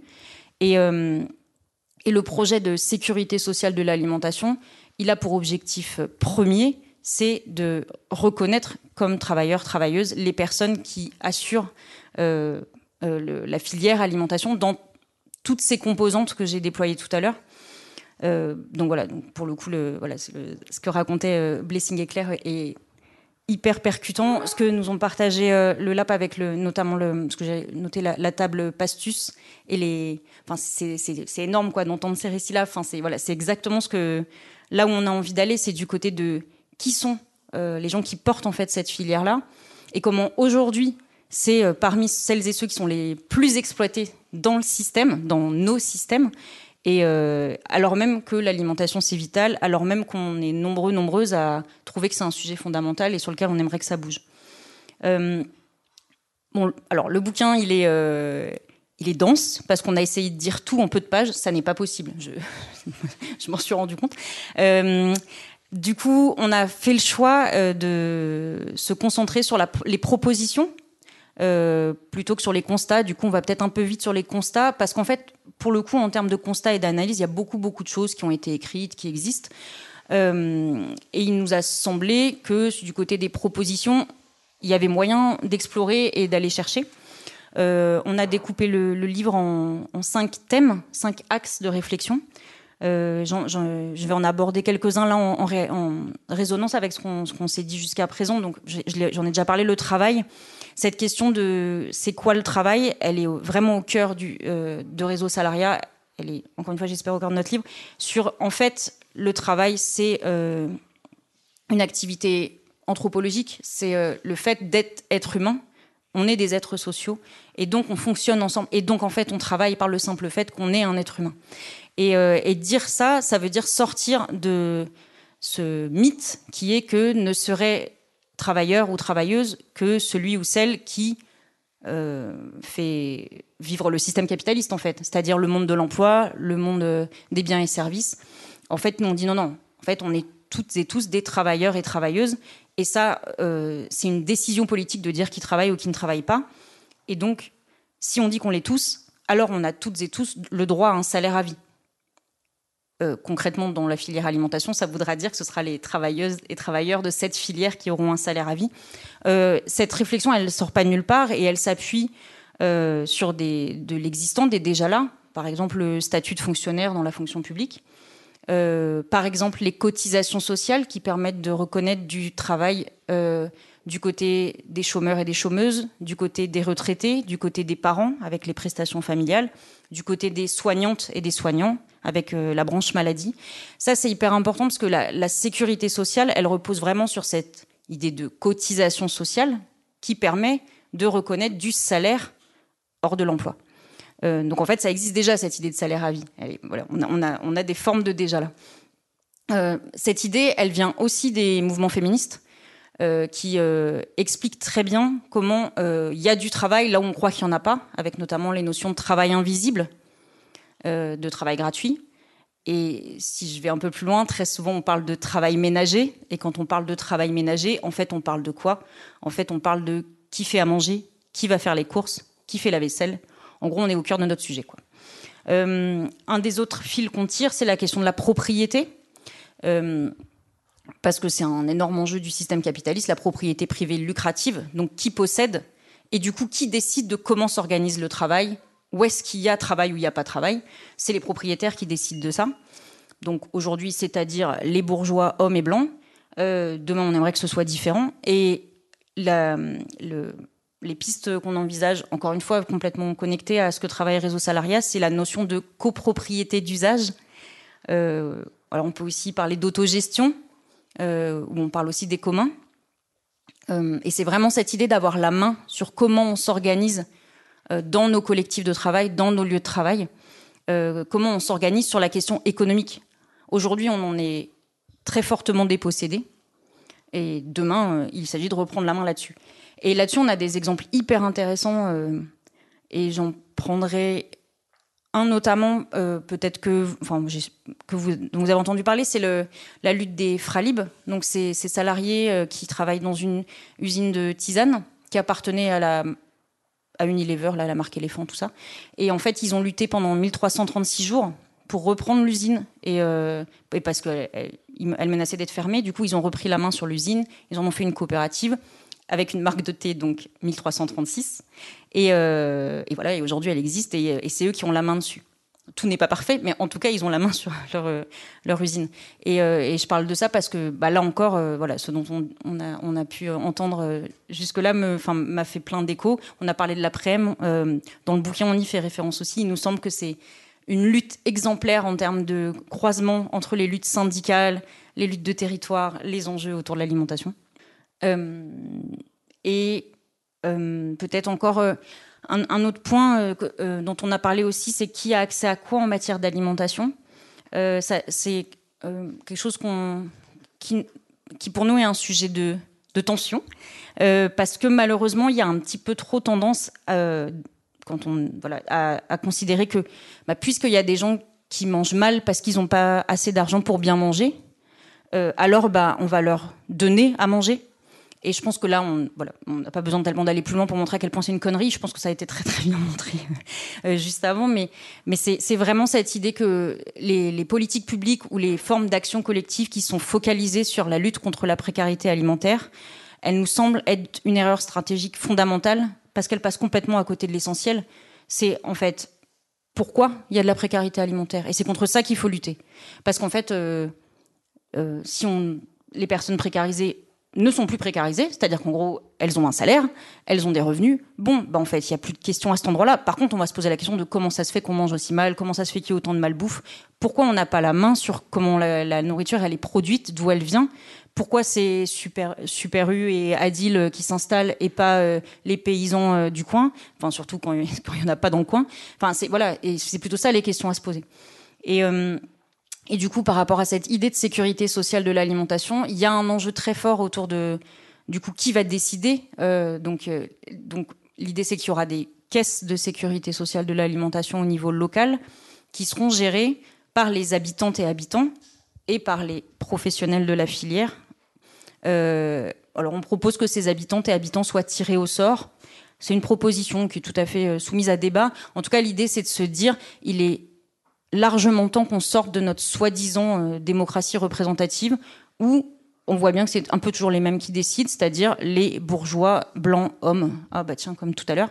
Euh, donc voilà, donc, et il est largement temps qu'on aille vers autre chose parce que cette euh, illusion du choix à des niveaux individuels, en fait, le, le choix, il va se jouer de toute façon à une échelle collective et à une échelle de société, surtout sur un sujet comme l'alimentation, qui est complètement mondialisé et globalisé.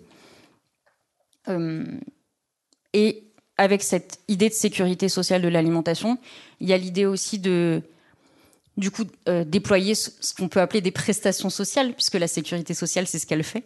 Euh, du coup, qui serait un peu de deux types. Il y aurait une forme monétaire sous forme d'allocation mensuelle qui serait versée euh, aux habitantes et aux habitants et qui permettrait d'être dépensée dans ces collectifs de travail conventionnés. Et il y aurait une autre forme qui serait le déploiement des espaces de restauration collective gratuits, euh, autrement dit des cantines, euh, parce qu'il nous semble que bah, l'alimentation c'est pas une marchandise comme une autre, que l'alimentation c'est le lieu du lien social, c'est le c'est le, lieu de la rencontre, c'est le lieu du vivre ensemble. Cette expression elle est certainement très galvaudée, euh, et qu'il y a un enjeu très fort à, à déployer ces espaces-là. Euh, les les conquêtes ouvrières, les luttes sociales, elles, elles, elles, elles auraient pas existé s'il n'y avait pas eu des cantines. En fait, il n'y a pas eu des lieux pour faire à manger. Donc la proposition qu'on fait, c'est de, déployer ces espaces-là, sachant que là encore, on ne part pas de rien. Hein. Tout ce qui est au niveau, de, par exemple, des cantines scolaires, bah, ça existe déjà euh, dans les, les, maisons de retraite, dans les hôpitaux, euh, dans les entreprises. Bon, par contre, on n'est pas tout à fait au stade de la gratuité, ou en tout cas, s'il y a gratuité, très souvent, ce sera soumis à conditions de ressources. Donc on voit bien qu'on est sur des politiques fléchées, et ça, on n'en veut pas. Et on l'a expliqué pourquoi. Nous, ce qu'on vise, c'est l'intérêt général. Euh, et, euh, et ces idées de, d'espace euh, de restauration collective gratuit, c'est aussi en fait que ce soit dans les quartiers, pas au sens méprisant quartier populaire qu'on dénigre, mais vraiment au sens quartier, lieu de vie et territoire de vie. Et pour le coup, ça, c'est des choses qui existent déjà, par exemple en Pologne, et c'est des lieux où on se rencontre. Et c'est des lieux où on mange ensemble à la même table. Euh, et, euh, et, donc là, euh, avec cette sécurité sociale de l'alimentation, on pourra déployer ces espaces-là comme une forme de service public finalement. Et ça veut dire aussi que les personnes qui vont travailler dans ces cantines, elles, elles vont être reconnues comme travailleuses et elles, elles auront un salaire à vie. Et vous avez entendu, j'ai dit travailleuse, et c'est pas par hasard, parce qu'on pense aussi que c'est une manière de sortir du foyer euh, bah, des tâches ménagères aujourd'hui beaucoup trop dévolues aux femmes, et que c'est une manière aussi de faire collectif autour de ça. Euh, J'aurais des milliers d'autres trucs à dire, mais je vais m'arrêter là. Euh, si peut-être, pardon, évidemment j'ai dit que je m'arrête, donc je m'arrête pas. Enfin, je l'ai un petit peu dit tout à l'heure, mais, je veux bien revenir là-dessus sur le dans, nos, dans notre parcours et, dans, nos apprentissages, il euh, y, a une chose qui nous a fortement euh, percuté, euh, Kevin et moi, c'est cette idée. Euh, c'est une notion qui vient de la sociologue du travail, euh, Daniel Kergoat. L'idée qu'on peut lire, le monde un peu avec trois niveaux de lecture, qu'il y a ce qui joue entre deux personnes, ce qui joue au niveau des relations interpersonnelles entre je et tu. et c'est le plus visible, et puis c'est ce qu'on perçoit très vite, très fort. Euh, il y a un autre niveau qui est ce qu'on appelle le niveau des pratiques sociales. Donc là, c'est plutôt au niveau des groupes constitués. Euh, la famille, le travail, le collectif militant, l'émission de radio d'un soir. Euh, et puis il y a euh, encore un troisième niveau qui est celui de la société en fait et des rapports sociaux. Et c'est finalement celui qui est le plus difficilement palpable comme ça au premier abord. Et pourtant c'est celui qui structure nos sociétés et c'est celui qui nous aliène aussi. Euh, et c'est de ces rapports sociaux que découlent les rapports de domination qu'on a déployés. Donc, euh, le système capitaliste, euh, le système patriarcal qui fait jouer les rapports femmes-hommes, classe de femmes, classe d'hommes, et le système raciste qui fait jouer aussi ces classes, alors qu'on pourrait dire classe de blancs versus classe de personnes racisées. Et évidemment, je mets tout ça avec mille guillemets, puisqu'on on est bien sur de la construction politique pure. Ça repose sur pas grand-chose d'autre que des systèmes de domination et d'exploitation. Et pour euh, faire écho à ce, qu'on a entendu avant, euh, les, politiques migratoires, les politiques d'immigration euh, qu'on connaît en France, et pas qu'en France, mais en l'occurrence là on, par, on, parlait de la France, elles font complètement le jeu de ces trois systèmes-là. Et évidemment, ça sert le système capitaliste puisque ça permet la surexploitation économique.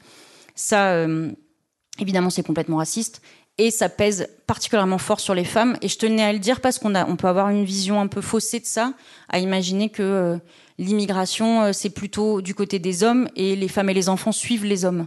Et c'est en fait complètement faux. Euh, et voilà, donc j'avais envie de le souligner, même si là je suis du côté des constats et que l'idée c'est qu'on aille plutôt du côté des propositions. Du coup, je dirais ce qu'on raconte dans le bouquin, ça s'appuie fortement sur le, l'expérience du régime général euh, de sécurité sociale, donc en France, dans les frontières de la France et avec un système État-nation. Euh, et on prend soin de dire que ça, ça nous va pas du tout, sans forcément être très capable de dire comment on fait pour dépasser ça. Mais en tout cas, cette question de l'alimentation, elle permet aussi ça de percuter très fort ces frontières-là et de dire non, mais en fait, de toute façon, quelle que soit la révolution vers laquelle on va aller, elle ne pourra être qu'internationaliste. Et, et, puis, on, je vais parler moi de la, fin du, bouquin sur euh, dire bah voilà, une fois qu'il y a ces propositions sur la table qui, qui sont mises en pâture à triturer, euh, argumenter, euh, débattre, etc. C'est bah voilà, on essaye d'esquiver quelques pistes pour bah voilà comment aller vers cette autre société.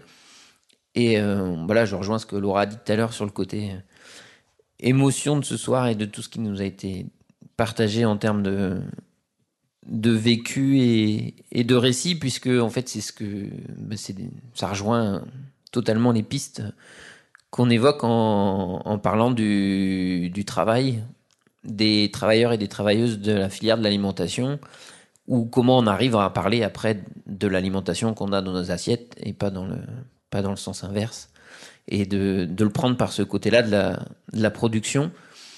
Et euh, là, je veux juste faire un, petit, euh, un, petit, écho avec le groupe local de, réseau salarial euh, dans, le, nord- dans le nord de Sèvres, on travaille en ce moment avec une sociologue où on mène des enquêtes auprès des travailleuses et travailleurs de la filière dans l'agroalimentaire, dans des personnes qui travaillent dans des abattoirs ou qui ramassent les volailles la nuit, ou euh, qui travaillent au Super U euh, du coin, ou euh, qui sont cuisiniers dans les maisons de retraite, enfin tout ça. Et donc vraiment le travail du, lab tout à l'heure et de l'écho et de, de ce que fait. Enfin, voilà, voilà, moi je suis très touché par par ce voilà la question du bah, de remettre au centre la question de qui travaille dans ce que vous présentez tout à l'heure Laura et de dire en fait quand on parle souvent d'alimentation on parle des paysans d'un côté des paysannes et de ce qu'on consomme. Mais euh, mais en fait euh, les personnes qui sont là entre les deux en fait elles sont trop trop trop souvent absentes. Et en fait on pourra pas euh, conquérir une sécurité sociale de l'alimentation sans, sans ces personnes quoi. Et ça c'est ben voilà avec Laurent on est plus que convaincus et des rencontres ce soir nous font que le confirmer. Après il y a d'autres pistes qu'on qu'on met en pâture aussi bah, c'est la question des, cantines et notamment des, cantines de lutte Euh, et là pareil dans, bah, l'histoire que ce soit dans la commune de Paris elle aurait pas tenu autant de temps sans, les cantinières et, euh, et c'est pas que les cantines pendant les périodes de lutte, mais c'est aussi au quotidien. Et là, je rejoindrai aussi ce qui a été dit par rapport au, au méga bassines, puisque à titre personnel, je fais partie d'une des cantines avec les neuf autres collectifs qui ont fait à manger pendant ce week-end des, des méga bassines. Mhm. et de toute l'organisation et les rencontres que, que cette lutte aussi occasionne entre euh, ces différents collectifs, euh, réseaux de ravitaillement, euh, qui se structurent, qui s'organisent pour pouvoir soutenir euh, le fait que l'eau reste un, un commun, euh, comme, euh, comme la Terre avec le mouvement des soulèvements de la Terre ou autre. Et donc du coup, euh, de, de participer par cette question de l'alimentation à, renforcer le ra- rapport de force nécessaire face, au, face au capital. Quoi. Et puis, on évoque aussi les, les luttes syndicales, quoi, directement sur les lieux de, tra- de travail. Donc là, bah, pareil, il y a des... Laura en a donné des exemples, mais l'après-m, on le cite aussi, est issu d'une lutte syndicale euh, également. Et euh, voilà, moi, c'était, c'est des pistes, et tout ça, bien sûr, c'est dans l'idée de construire un, rapport de force pour euh, renverser le système. Et là où on ouvre, c'est de dire comment est-ce qu'on, modestement, participe à cette conscientisation, revendication d'une classe salariale révolutionnaire. Et nous, là, on la traite par la lorgnette de l'alimentation, mais l'idée, c'est de tendre des perches vers les travailleurs, travailleuses du, du transport, euh, comme ce que Aurélien Catin a fait sur la, la question de l'art et de la culture, Mm. sur la question euh, du logement. Et là, c'est pareil, euh, il y a une question du logement et de qui travaille aujourd'hui dans la filière du, du, du- du BTP, euh, enfin tout ça. Euh, du coup, on retrouvera avec les grilles de lecture qui nous ont permis de, structurer ce bouquin à travers les cinq axes la question du travail, de question de qui est propriétaire, de qui décide, qui a la main sur l'investissement et dans l'intérêt de qui. Et euh, voilà euh, ce que disait tout à l'heure Laura sur, avec Daniel Kergoat, plus les, trois systèmes qui sont liés, imbriqués. Et voilà, c'est une proposition pour pouvoir bah voilà, euh, participer euh, concrètement à, ce rapport de, force nécessaire. Voilà. Et puis j'avais une petite euh, parenthèse par rapport au. parenthèse conclusion par rapport au bouquin, qui est aussi une volonté de la maison d'édition et de Laura et puis de moi. Il est accessible en PDF gratuitement sur le site de la maison d'édition. Et la maison d'édition, c'est Riot Édition. Mais justement, enfin, moi, ce que je trouve très intéressant, et finalement aussi qui pourrait nous donner un peu un, sens à ce qu'on soit tous réunis euh, euh, pour qui nous sommes, euh, avec nos points de vue et nos approches très différentes. Il y a une chose qui nous rejoint, mine de rien, mine de rien, c'est que hum, c'est que la question alimentaire, pour une fois, en tout cas, on l'a on l'a axée sur de l'urbanité. Et c'est pas rien parce qu'en fait, les questions de l'alimentation, du mieux manger, de la dignité alimentaire a beaucoup été retravaillées et heureusement que les copains et les camarades le font aussi, d'autre part.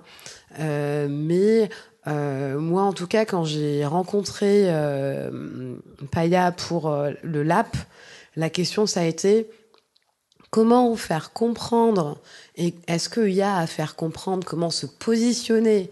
Est-ce qu'on est légitime à se positionner avec euh, des personnes, en tout cas euh, nos concitoyens, en tout cas de quartiers euh, bien urbanisés, bien en ville, sur la question alimentaire? C'est dire, est-ce que, comment est-ce que bah, se préparer et on est déjà en plein dedans, à ce que dans quelques années, bien manger sera un luxe, et un luxe peut-être euh, qui ne sera pas donné aux premières victimes de le manque d'eau, du manque euh, à l'alimentation en fruits et légumes viables, et, etc.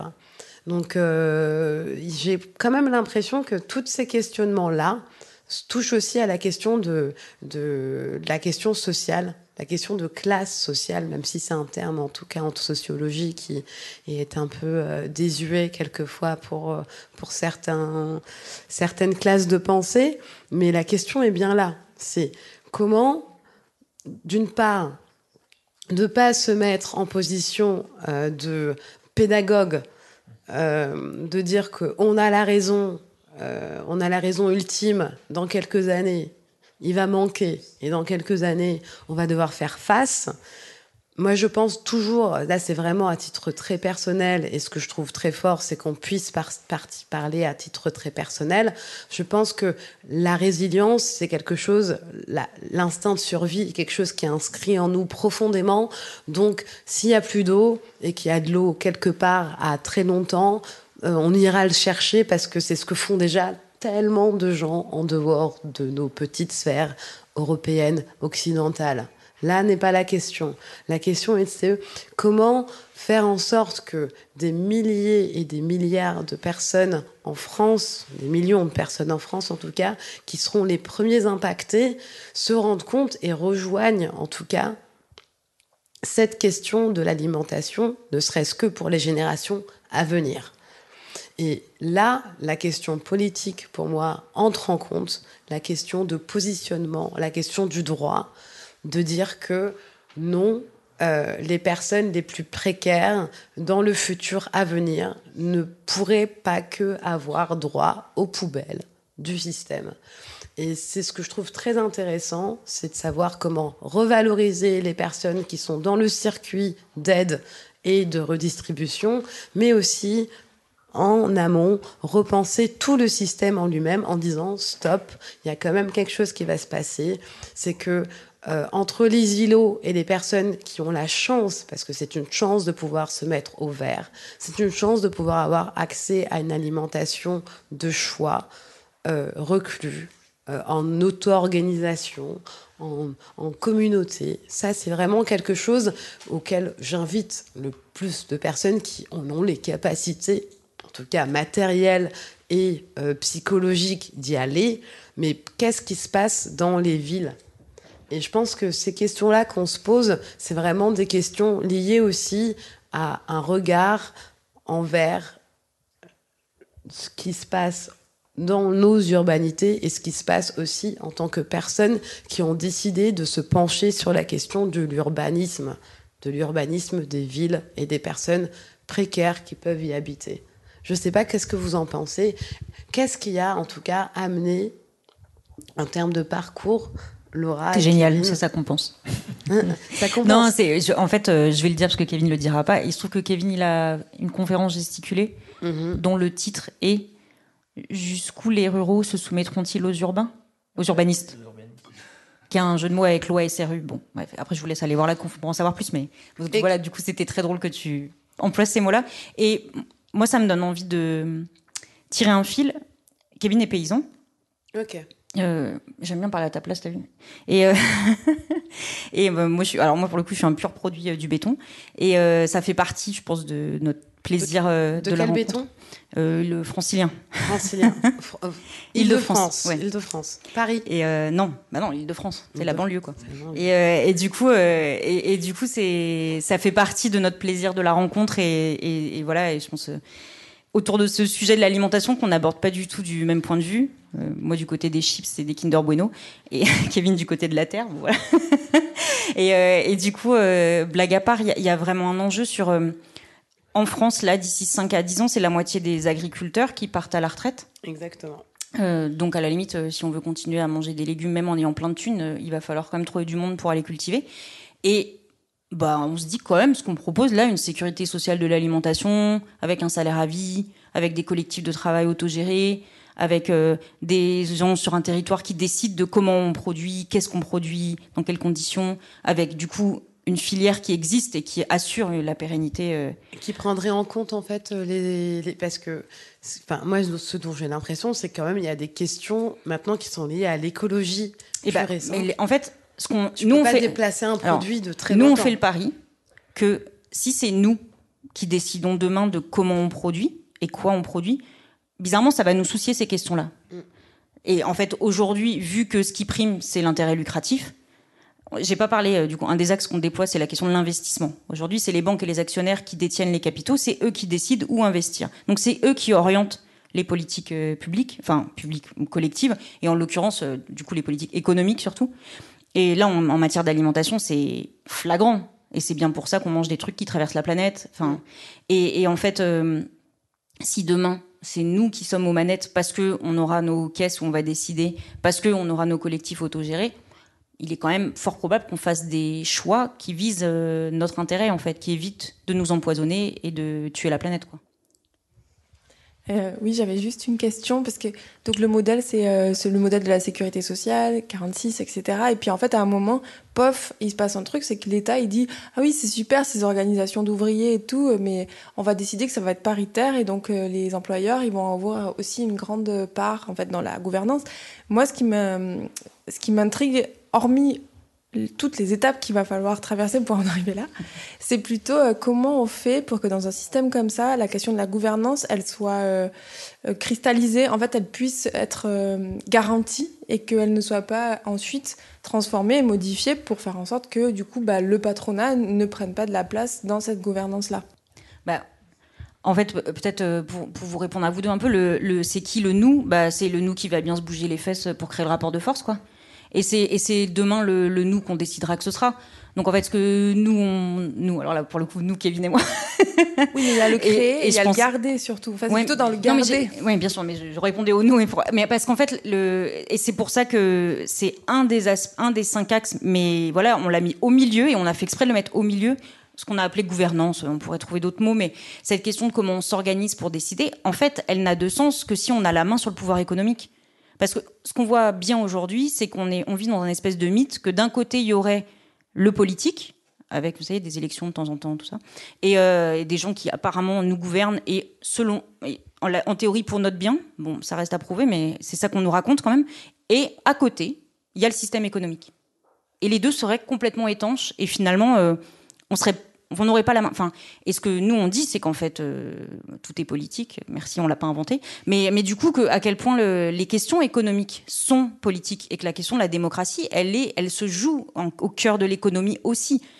Et que, et que ça, euh, surtout en, alors moi je vais vraiment la parler pour moi, en bonne bonne gaucho que je suis. Ouh là là, l'économie, ça me faisait chier et franchement c'était sale. Enfin, s'intéresser à l'économie, c'est pas un truc de gaucho quoi. Et bon, il se trouve que voilà, j'ai fait des rencontres dans ma vie qui font qu'aujourd'hui je pense plus ça, mais mais je pense qu'on a un, énorme enjeu à, reprendre la main là-dessus. D'abord dans nos têtes, j'ai envie de dire en termes de conscientisation et, euh, ensuite du coup bah, dans les actes en termes de rapport de force quoi. Et je dis d'abord ensuite, peut-être c'est en même temps, mais même sûrement que c'est en même temps. Mais, mais du coup, la question de garder le pouvoir, en fait, c'est déjà la question de l'avoir. Et du coup, l'avoir, c'est qui? Et on en revient à la question du nous. Si on est dans une démarche de vouloir euh, l'intérêt général et d'être dans des fonctionnements euh, collectifs, ah oui, c'est un truc, euh, Kevin le dit souvent, mais attention, hein, le rapport de force, les rapports de force, ils seront toujours là. hein. on va continuer à se prendre la tête, hein, et bien comme il faut. Et on va pas être d'accord, et il y aura des gagnants et des perdants dans nos échanges. Par contre, les règles du jeu, elles seront connues. Et par contre, il y aura des règles du jeu qui, on l'espère, tireront du côté de l'horizontalité. Après, il y a une question pour moi d'organisation. Attends, Kevin, tu vas répondre avant Non, moi. c'était- Vas-y. Tu lui tendais, tu lui tendais juste euh, pour qu'elle puisse s'exprimer. Kevin, tu vas t'exprimer sur ça. Mais c'est vraiment des questions. Je me fais vraiment l'avocat du diable parce qu'il faut toujours un diable dans une assemblée. Et, euh, et vous, vous êtes content de l'avoir, je vous assure. Mais, euh, mais la question pour moi, ça serait de premièrement, moi je parle toujours des choses que je, qui sont très très pragmatiques pour moi. C'est ma maman, premièrement. Ma maman qui en fait euh, sort d'un pays qui a été en guerre, qui est arrivé en France, qui a été déclassé, qui a été, on va dire, euh, euh, déshumanisé d'une sorte, d'une certaine manière. En fait, la dignité est partie. On a un gros travail sur la dignité. Et elle en arrive même, en fait, à reprendre un peu de dignité en réessayant de faire son petit potager par-ci, par-là. Sauf que, très longtemps avant qu'elle commence à oser, il y a eu la question de je ne sais pas faire, je ne sais plus faire. Alors que, de base, elle vient d'une famille de fermiers. De base, elle vient d'une famille de fermiers. Donc on va pas, on va me dire oui, mais il y a eu la, bétonisa- la bétonisation à côté de ça.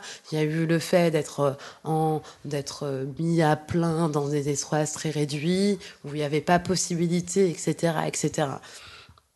Mais elle s'est dit le Enfin, au début, ce qu'elle se disait, c'était que le modèle de réussite, c'était le modèle d'aller acheter au supermarché, premièrement. Donc, celui qui retourne à la terre, eh ben, c'est celui qui a aussi, en fait, perdu et est revenu dans son niveau de paysan. Tu vois enfin, moi, je te parle vraiment euh, typiquement de ma maman, qui ne représente pas toutes les mamans euh, racisées du monde, mais qu'en tout cas, je pense qu'elle représente une certaine partie une certaine partie. Comment inclure ces gens? Comment? Ben Parce que c'est là tout le travail. C'est que finalement, cette sécurité sociale de l'alimentation, qui est-ce qu'elle vise? Elle vise aussi les gens qui en seraient les premiers impactés. Et premièrement, comment fédérer ces gens impactés? En termes, quand on parle d'écologie, l'écologie a été mise tellement loin, les marges du climat sont tellement réservées à une caste. Non, mais les marges du climat, on- désolé, hein, enfin, je ne vais pas jeter sur mes compagnons qui font des marges du climat dont c'est très bien de les faire, etc., etc. On n'est pas en train de se tirer les, tu vois, une file entre les, les, les camarades. Là, ça n'a aucun intérêt ce soir. Si on est juste en train de réfléchir, c'est que je me dis, pourquoi est-ce que ma maman, par exemple, qui est très en fait en train de souffrir de pas pouvoir donner assez de bon manger à ses enfants parce qu'il faut pas croire. Les gens qui sont pauvres sont en train de souffrir de prendre les premiers prix qui savent qu'ils sont pas les meilleurs à prendre euh, l'aide alimentaire. Ils savent que c'est des produits quelquefois où vraiment non seulement tu fais les démarches pas possibles pour prétendre que tu sois pauvre pauvre et en plus de ça une fois que tu es bien bien bien bien pauvre tu dis à ton gosse mange et du coup, c'est quand même une souffrance et une violence incroyable. Et de sortir de là, ma mère qui se dit bon, je vais commencer à, faire un potager, je me dis déjà waouh. De là, de là, ma mère qui me dit euh, il y a des copines à moi qui m'ont dit que je pouvais, qui me prêtaient des petits quand elles sont en vacances, elles me prêtent euh, leur euh, AMAP pour que j'y aille de temps en temps choper des légumes. Et c'est vrai que ça n'a pas le même goût. Elle me dit ah bah dis donc. Donc elle se sent bien, mais pauvre. Et à partir de là, comment est-ce que des gens comme ma maman, par exemple, peuvent arriver à se dire merde, il faut revendiquer, il faut revendiquer le fait que même si je n'ai pas d'argent, faut que j'ai droit de bien manger. Et c'est pour moi la, pour moi d'où je viens, d'où je parle, c'est primordial en fait. C'est une vraie question que je vous pose. Mais ils le font déjà, les gens. Enfin, je suis désolée, mais ils le font déjà. Il y, a, a plein de gens qui sont dans le besoin et qui s'organisent parce qu'ils juste ils n'ont pas le choix. Et euh, peut-être juste valoriser cette organisation, c'est un premier pas. Et dire, ben, en fait, euh, euh, ça, sert, c'est utile, mais en fait, partout, les gens s'organisent, partout. Euh, Enfin, peut-être parce, peut parce qu'on vit à Marseille, j'en sais rien, et que effectivement c'est une ville qui est en très grande précarité, euh, enfin où il y a beaucoup de gens qui souffrent.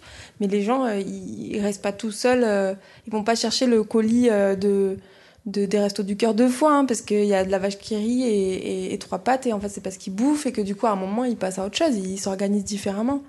Enfin, moi, en tout cas, euh, c'est l'impression que j'ai, et qu'il faut juste le relever, le voir et euh, le valoriser. et- enfin, Non, mais ce que je veux dire, c'est que, mis à part ça, enfin, ces derniers temps, moi, je me suis retrouvée en, précarité extrême de l'alimentation. Mais sauf que je suis dans une ville qui est assez chouette comme Rennes, où quand tu vas glaner, eh ben, tu vas glaner avec des copains et c'est plutôt bien vu.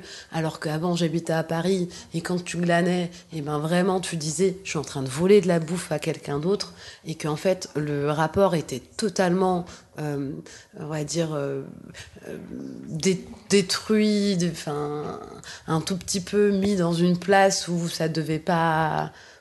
Enfin, tu vois, glaner, c'est pas le pauvre qui va glaner, hein. enfin, c'est celui qui se sent le fait de pouvoir manger des choses qu'il veut pas jeter et qui se dit que ça appartient à tout le monde. Je vais pas, je vais manger un truc qui va peut-être finir, qui a pas été consommé, mais je vais en tout cas le consommer. Mais en tout cas, je me dis, à Paris, déjà, on est dans d'autres rapports, d'autres sphères qu'à Rennes ou dans d'autres villes comme Marseille, on n'est pas. Mais je me dis, surtout, comment, en fait, euh, politiser ces gens-là, enfin, les gens comme ma maman, pour pas qu'elle se dise, ouh là là, euh, je me sens embarquée dans des choses qui sont trop politiques pour moi. Et je me dis, mon petit Jésus, il sera pas forcément d'accord. Non, mais c'est vrai. dans un gros cliché, là, je crois. Enfin, Non, non, je suis dans le Non, mais en cliché. fait, est-ce qu'on est en train de dire, ah, les pauvres n'ont pas d'esprit politique, il va falloir leur expliquer comment on se mobilise? Enfin, je suis désolée, mais là, quand même, c'est limite. Non, quoi. non, non, ce que je suis en train de dire. Non, Enfin, je connais pas ta maman, je veux pas lui porter enfin, voilà, Non, non, mais préjudice, mais en fait, en gros, on est aussi là pour montrer qu'en vrai, la politique, c'est pas un truc euh, de, de mec éclairé, c'est aussi un truc de la base. C'est que quand t'as besoin, en fait, tu t'organises. Et que ça arrive partout, et même quand on a pas de thunes, quoi. Non, mais Et je- l'esprit politique, il vient pas juste euh, du, du- de, de, de l'éducation, il vient parce qu'on enfin, parce qu'on parce qu'on se mobilise, quoi. Non, non, l'esprit politique. ben, moi, je suis vraiment en train de parler de, de, de, de, de- de ce que je connais, moi, à titre personnel. Et ce que je suis en train de dire, c'est que tu dis que, en effet, l'esprit politique, ça peut en effet se retrouver chez chacun et chacune et qu'il n'y a pas forcément euh, de race, il n'y a pas forcément d'endroit d'où on vient, ni de culture politique à proprement parler et qu'on peut tous être des individus qui veulent aller à consommer mieux, etc. Mes parents en font partie, mais de là de se dire je vais rejoindre un mouvement politique euh, qui en tout cas milite pour ça, il y a un pas. Elles se sentent pas forcément légitimes, tu vois. Enfin, c'est tout ce que je suis en train de dire. C'est aussi justement là ce plateau, euh, l'idée aussi d'avoir un ensemble euh, d'acteurs et d'actrices qui agissent quoi à différents endroits et avec depuis différents endroits et aussi à l'intérieur de différentes temporalités et qu'on est globalement aussi de plus en plus quoi euh, quoi poussé en tout cas vers des endroits aussi où on doit bifurquer, on doit on doit repenser énormément enfin tout, on doit tout repenser, on doit tout changer en fait clairement. Et euh, mais ce, ce tout changer, le, le- il est différent euh, suivant chaque parcours et suivant, suivant chaque personne et que c'est différentes. euh, encore une fois, c'est différentes quoi rythmes en fait de, de changement et, et d'endroit.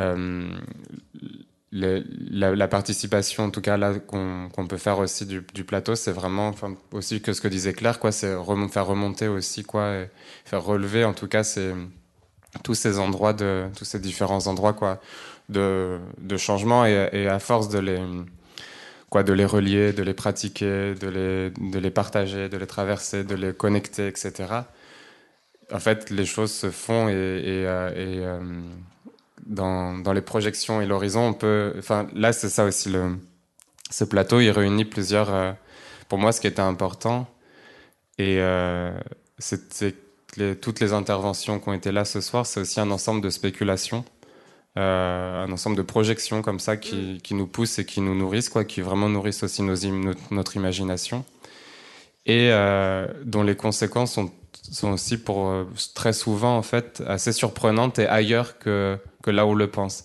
Quand on parlait tout à l'heure du droit d'auteur, je suis pas sûr que au moment où euh, Patrick Bernier et Olive Martin qui ont fait une, euh, qui ont créé une quoi une performance ou, euh, qui, tripent en fait, ils délirent comme ça sur. euh, ils, le, ils le nomment pas comme ça, ils s'en défendent même, mais euh, c'est une spéculation, quoi, on va dire. C'est une- une, fiction, une spéculation où le droit d'auteur comme ça pourrait être utilisé pour euh, obtenir des papiers pour des personnes qui qui n'en ont pas, enfin en tout cas un droit à résider sur un territoire pour des personnes qui ne l'ont pas.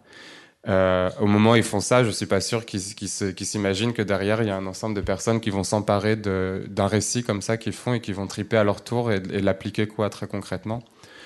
De la même manière, euh, quand euh, Aurélien Catin écrit son bouquin Notre condition, que vous vous écrivez aussi votre votre livre. Enfin, quand on écrit un livre, en fait, du- d'une manière générale, on ne sait pas. Et quand on dit quelque chose, quand on fait quelque chose, une action ou quoi, on est toujours. Et, c'est là, moi, je me disais ça tout à l'heure, quoi, en écoutant aussi tous les récits, le plateau, quoi. Et je me dis, euh, c'est ouf quand même. On sait jamais vraiment une idée, quoi, ou un geste, une action, quoi, où est-ce qu'elle va, va nous emmener, quoi. Mais l'important, c'est de le faire, quoi. De le faire et de d'en avoir confiance et de de vraiment pas rester quoi figé et paralysé quoi par la situation effectivement catastrophique qu'on vit mais bon euh, elle est là c'est comme ça donc euh, maintenant faut vivre avec quoi Ouais, je, veux bien. Enfin, par rapport à ce que tu es en train de dire là, j'avais envie de le placer tout à l'heure, puis j'ai oublié. Un petit clin d'œil aussi sur la. Vu que il y a des artistes dans la salle. Euh, on avait écouté avec Kevin une nana hyper intéressante, dont j'ai évidemment oublié le nom, qui parlait de l'art comme d'un geste de vie. Et du coup, et bon, il se trouve que pendant le premier confinement, il y a eu un enjeu très fort autour de, bah, en fait, les fermetures euh, d'aide alimentaire euh, habituelles, et donc avec des gens, tiens, qui avaient faim en France et ça se voyait. Et du coup, en réaction, et c'est ce que je dis très bien Claire, euh, l'auto-organisation en fait. Bon bref, du coup, partant de ça et en tirant d'autres fils, on avait écrit un article qu'on avait intitulé L'art de s'alimenter en temps de confinement et après. Et du coup, j'avais envie de le placer là parce que j'ai l'impression aussi, peut-être un peu en, réponse, Lauriane, à ce que tu nous partages, c'est aussi tu parles de, ta mère et, pour moi, ça fait vraiment écho à cette histoire des trois niveaux là, tu sais, non, relations interpersonnelles, pratiques sociales, rapports sociaux. En fait, euh, le, bouquin, il démarre euh, avec une référence, et je pense que c'est vraiment ça qui nous a convaincus sur le fait de s'autoriser à l'écrire, avec une référence euh, au syndrome Tina, là, le truc de Margaret Thatcher. There is no alternative.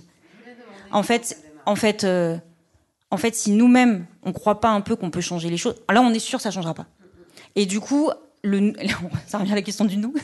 Et moi j'aime bien cette image là, ouais, semer des graines quoi, et on sait pas ce que ça va donner. Et, et ce qu'on raconte euh, par rapport à l'histoire de la sécurité sociale, c'est voilà, le régime général est né en 1946 au sortir de la Seconde Guerre mondiale, dans une période qui n'était pas forcément les plus euphorique qui soit. Euh, avec un ministre du travail euh, communiste, ancien cégétiste, enfin cégétiste, mais ancien, du coup, je sais plus quel, type d'ouvrier il était, mais. Et le gars, il met en place le régime général de sécurité sociale, et ça semble un truc absolument incroyable quand on relit ça aujourd'hui. Alors oui, c'est vrai. En même temps, ça sort pas non plus nulle part, et les graines semées avant, en fait, elles s'étalent sur des années et des années. Et du coup, à quel point lui mesurait ce qu'il était en train de faire, et qu'on allait en parler là, tu vois, autour de ce soir, à quel point, enfin, je je sais pas qu'est-ce qui va faire euh, que ta mère elle va se sentir euh, légitime ou pas légitime mais pour le coup c'est en effet une histoire de trajectoire individuelle. Et, et moi j'aime beaucoup ce que dit Claire aussi sur le côté en fait euh, le côté collectif quoi. Et tu veux réagir? Ouais, mais c'était sur le sur le côté euh, le fait que Lorraine t'a partagé que ta, maman est issue du milieu paysan paysanne. Et, et du coup euh, en tant que paysan aussi le, le décalage nécessaire le, le fait de faire ce travail autour du bouquin euh, m'a fait faire un pas de côté par rapport à l'imaginaire qu'on a au- aujourd'hui en France où on parle que c'est entre 1 et 2% de la population active qui est, qui est agriculteur c'est 400 000 paysans, c'est plus de 600 000 en fait saisonniers agricoles, plus tout ce que... Et en fait, à l'échelle mondiale, c'est encore 70-80% de paysannes. Euh, je, dis, paysannes parce que c'est principalement des femmes qui sont paysannes. Et donc en fait, on a, j'ai l'impression qu'on est en- ici en, France, on est resté bloqué avec la société où on était en fait à des millions de paysans. Et donc, en fait, il y a déjà là, il faut qu'on se foute une, nous qui vivons en milieu rural, mais on a une, ce baffe à, se mettre dans la gueule, quoi, pour, euh, pour, vraiment re- regarder la réalité, en fait, de, là où on en est, en fait, et de comment le système capitaliste a, a- a démoli cette culture paysanne et, et de cette vision internationaliste qui, qui n'est pas encore celle-ci euh, partout, quoi. Et de comment, en fait, elle continue de vouloir la propager, quoi. Et je, donc, voilà, je sais pas, en tout cas, quand tu posais la question du comment, euh, moi, ça m'a évoqué ça par rapport aussi à, voilà, à ce que tu as dit par rapport à, à ta maman et, et cette notion de, de ici, comment je peux le percevoir aussi, quoi. Et ça. Mais voilà. Il y a Simon qui me fait des signes de arrête Lolo, de monter le truc pour enfin, on va redescendre. Et c'était pas du tout. euh, ben, c'est des questions en tout cas qui moi qui m'importent beaucoup parce qu'en fait, euh, elle, en fait, elle cristallise euh, la manière dont non seulement en tant que militant, on se sent légitime de porter quelque chose qui nous dépasse et en laquelle on croit, mais comment est-ce que concrètement on arrive à faire ruisseler Vous aimez pas ce terme, hein? Russe, rousseler, comme on dit. Vous aimez pas ce terme forcément, mais ruisseler, en fait, cet idéal envers des personnes qui sont en train de vivre des réalités bien différentes. On va dire que, par exemple, on, parlait, euh, enfin, et ça traverse vraiment toute notre société. On parlait de, des- gilets jaunes. On n'a pas parlé, mais je parle des gilets jaunes, par exemple. Mais, mais tu vois, c'est aussi des personnes qui sont, au bout d'un moment, arrivées à se poser des questions sur le coût des choses de la vie. Et enfin, l'alimentation en fait partie, mais je connais des personnes qui vraiment chaque mois se posent la question de comment est-ce qu'elles vont manger sans aller à la sécurité, enfin ou au réseau de de de, redistribution, etc. Je lui fais quand j'étais petite. Mes parents, ça les a traumatisés parce que seulement ils se sentaient des mauvais parents malheureusement pour eux, c'était des très bons parents. Mais en plus de ça, ça a été dire que à quel moment, en fait, on arrive à faire pour que ça, ça puisse émerger en termes politiques, en termes de force politique, faut bien qu'on ait le peuple derrière nous. Il faut bien que ça parle, en fait. Il faut bien que nous, soit on réadapte le discours en je parle pas de de- de de, de, de, pédagogie à deux balles où en fait on simplifie les choses à outrance ou euh, voilà on essaye de, de convaincre tout à chacun. Non, c'est justement de faire d'arriver en tout cas à nous réfléchir, à trouver une manière de se positionner pour que les premiers impactés de ça puissent en tout cas euh, se sentir euh, euh, bah, faisant partie de la démarche, quoi. Et Claire, tu m'as dit, oui, mais les premiers sont déjà impactés. Et c'est vrai. Mais il y a d'autres, tu vois, ben, dans le nivellement, il y a des, enfin, il y a des impactés. Est-ce que tu considères qu'il y a des irrécupérables dans ce cas-là? Non. Euh, alors moi par contre, les gens qui me semblent vraiment difficiles à convaincre, par contre, ce sont les paysans eux-mêmes qui sont Ah. des grosses exploitations. Ah, et du coup, eux. moi- voilà, exactement, les agriculteurs. Alors je dis paysans parce que je viens d'un bled où j'ai grandi qui fait 800 habitants où on, a- on dit paysans mais pas dans un sens négatif.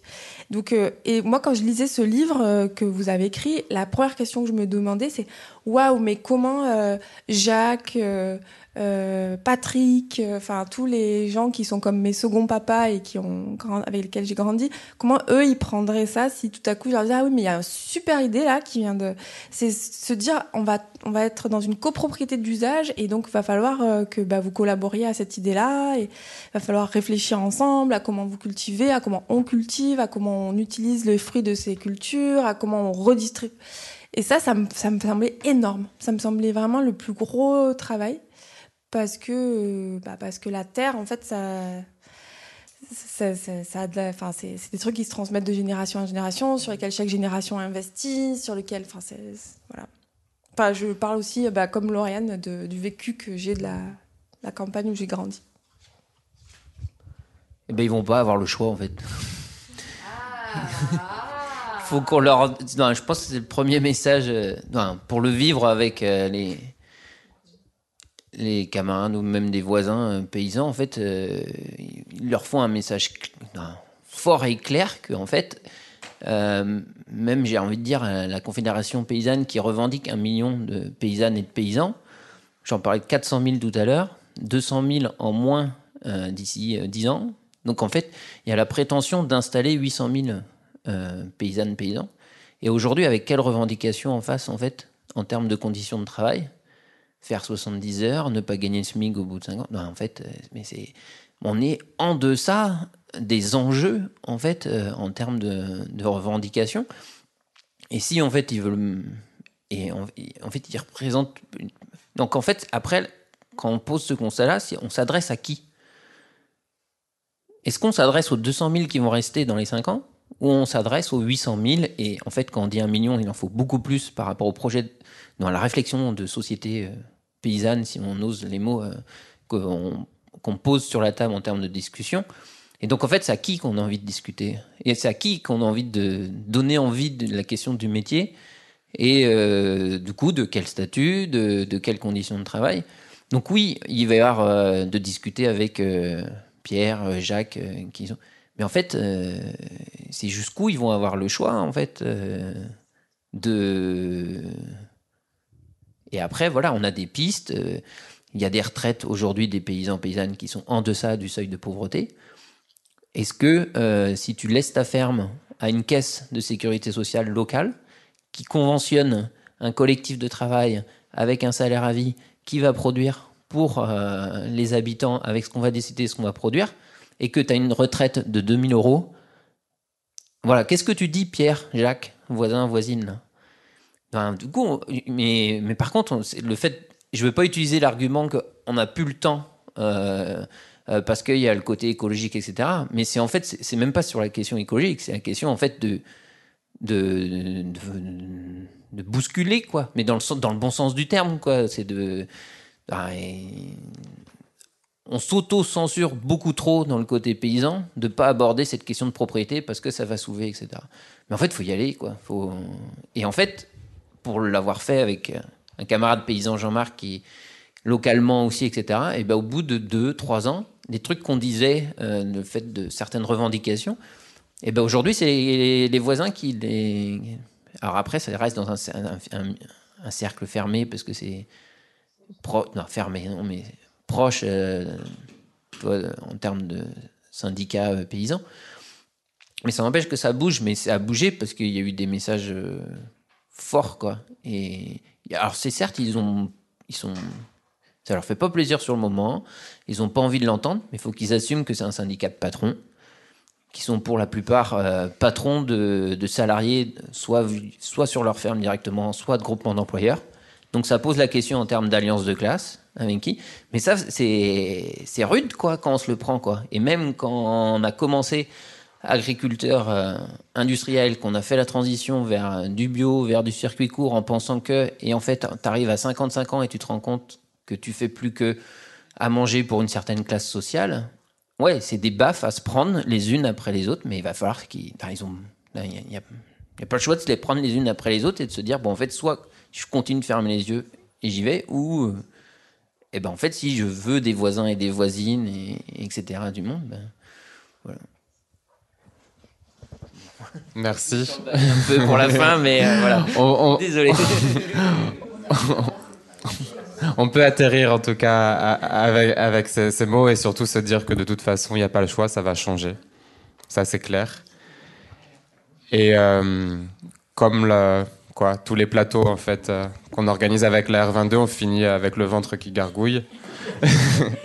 Donc, à notre tour aussi d'a- d'aller manger un bout.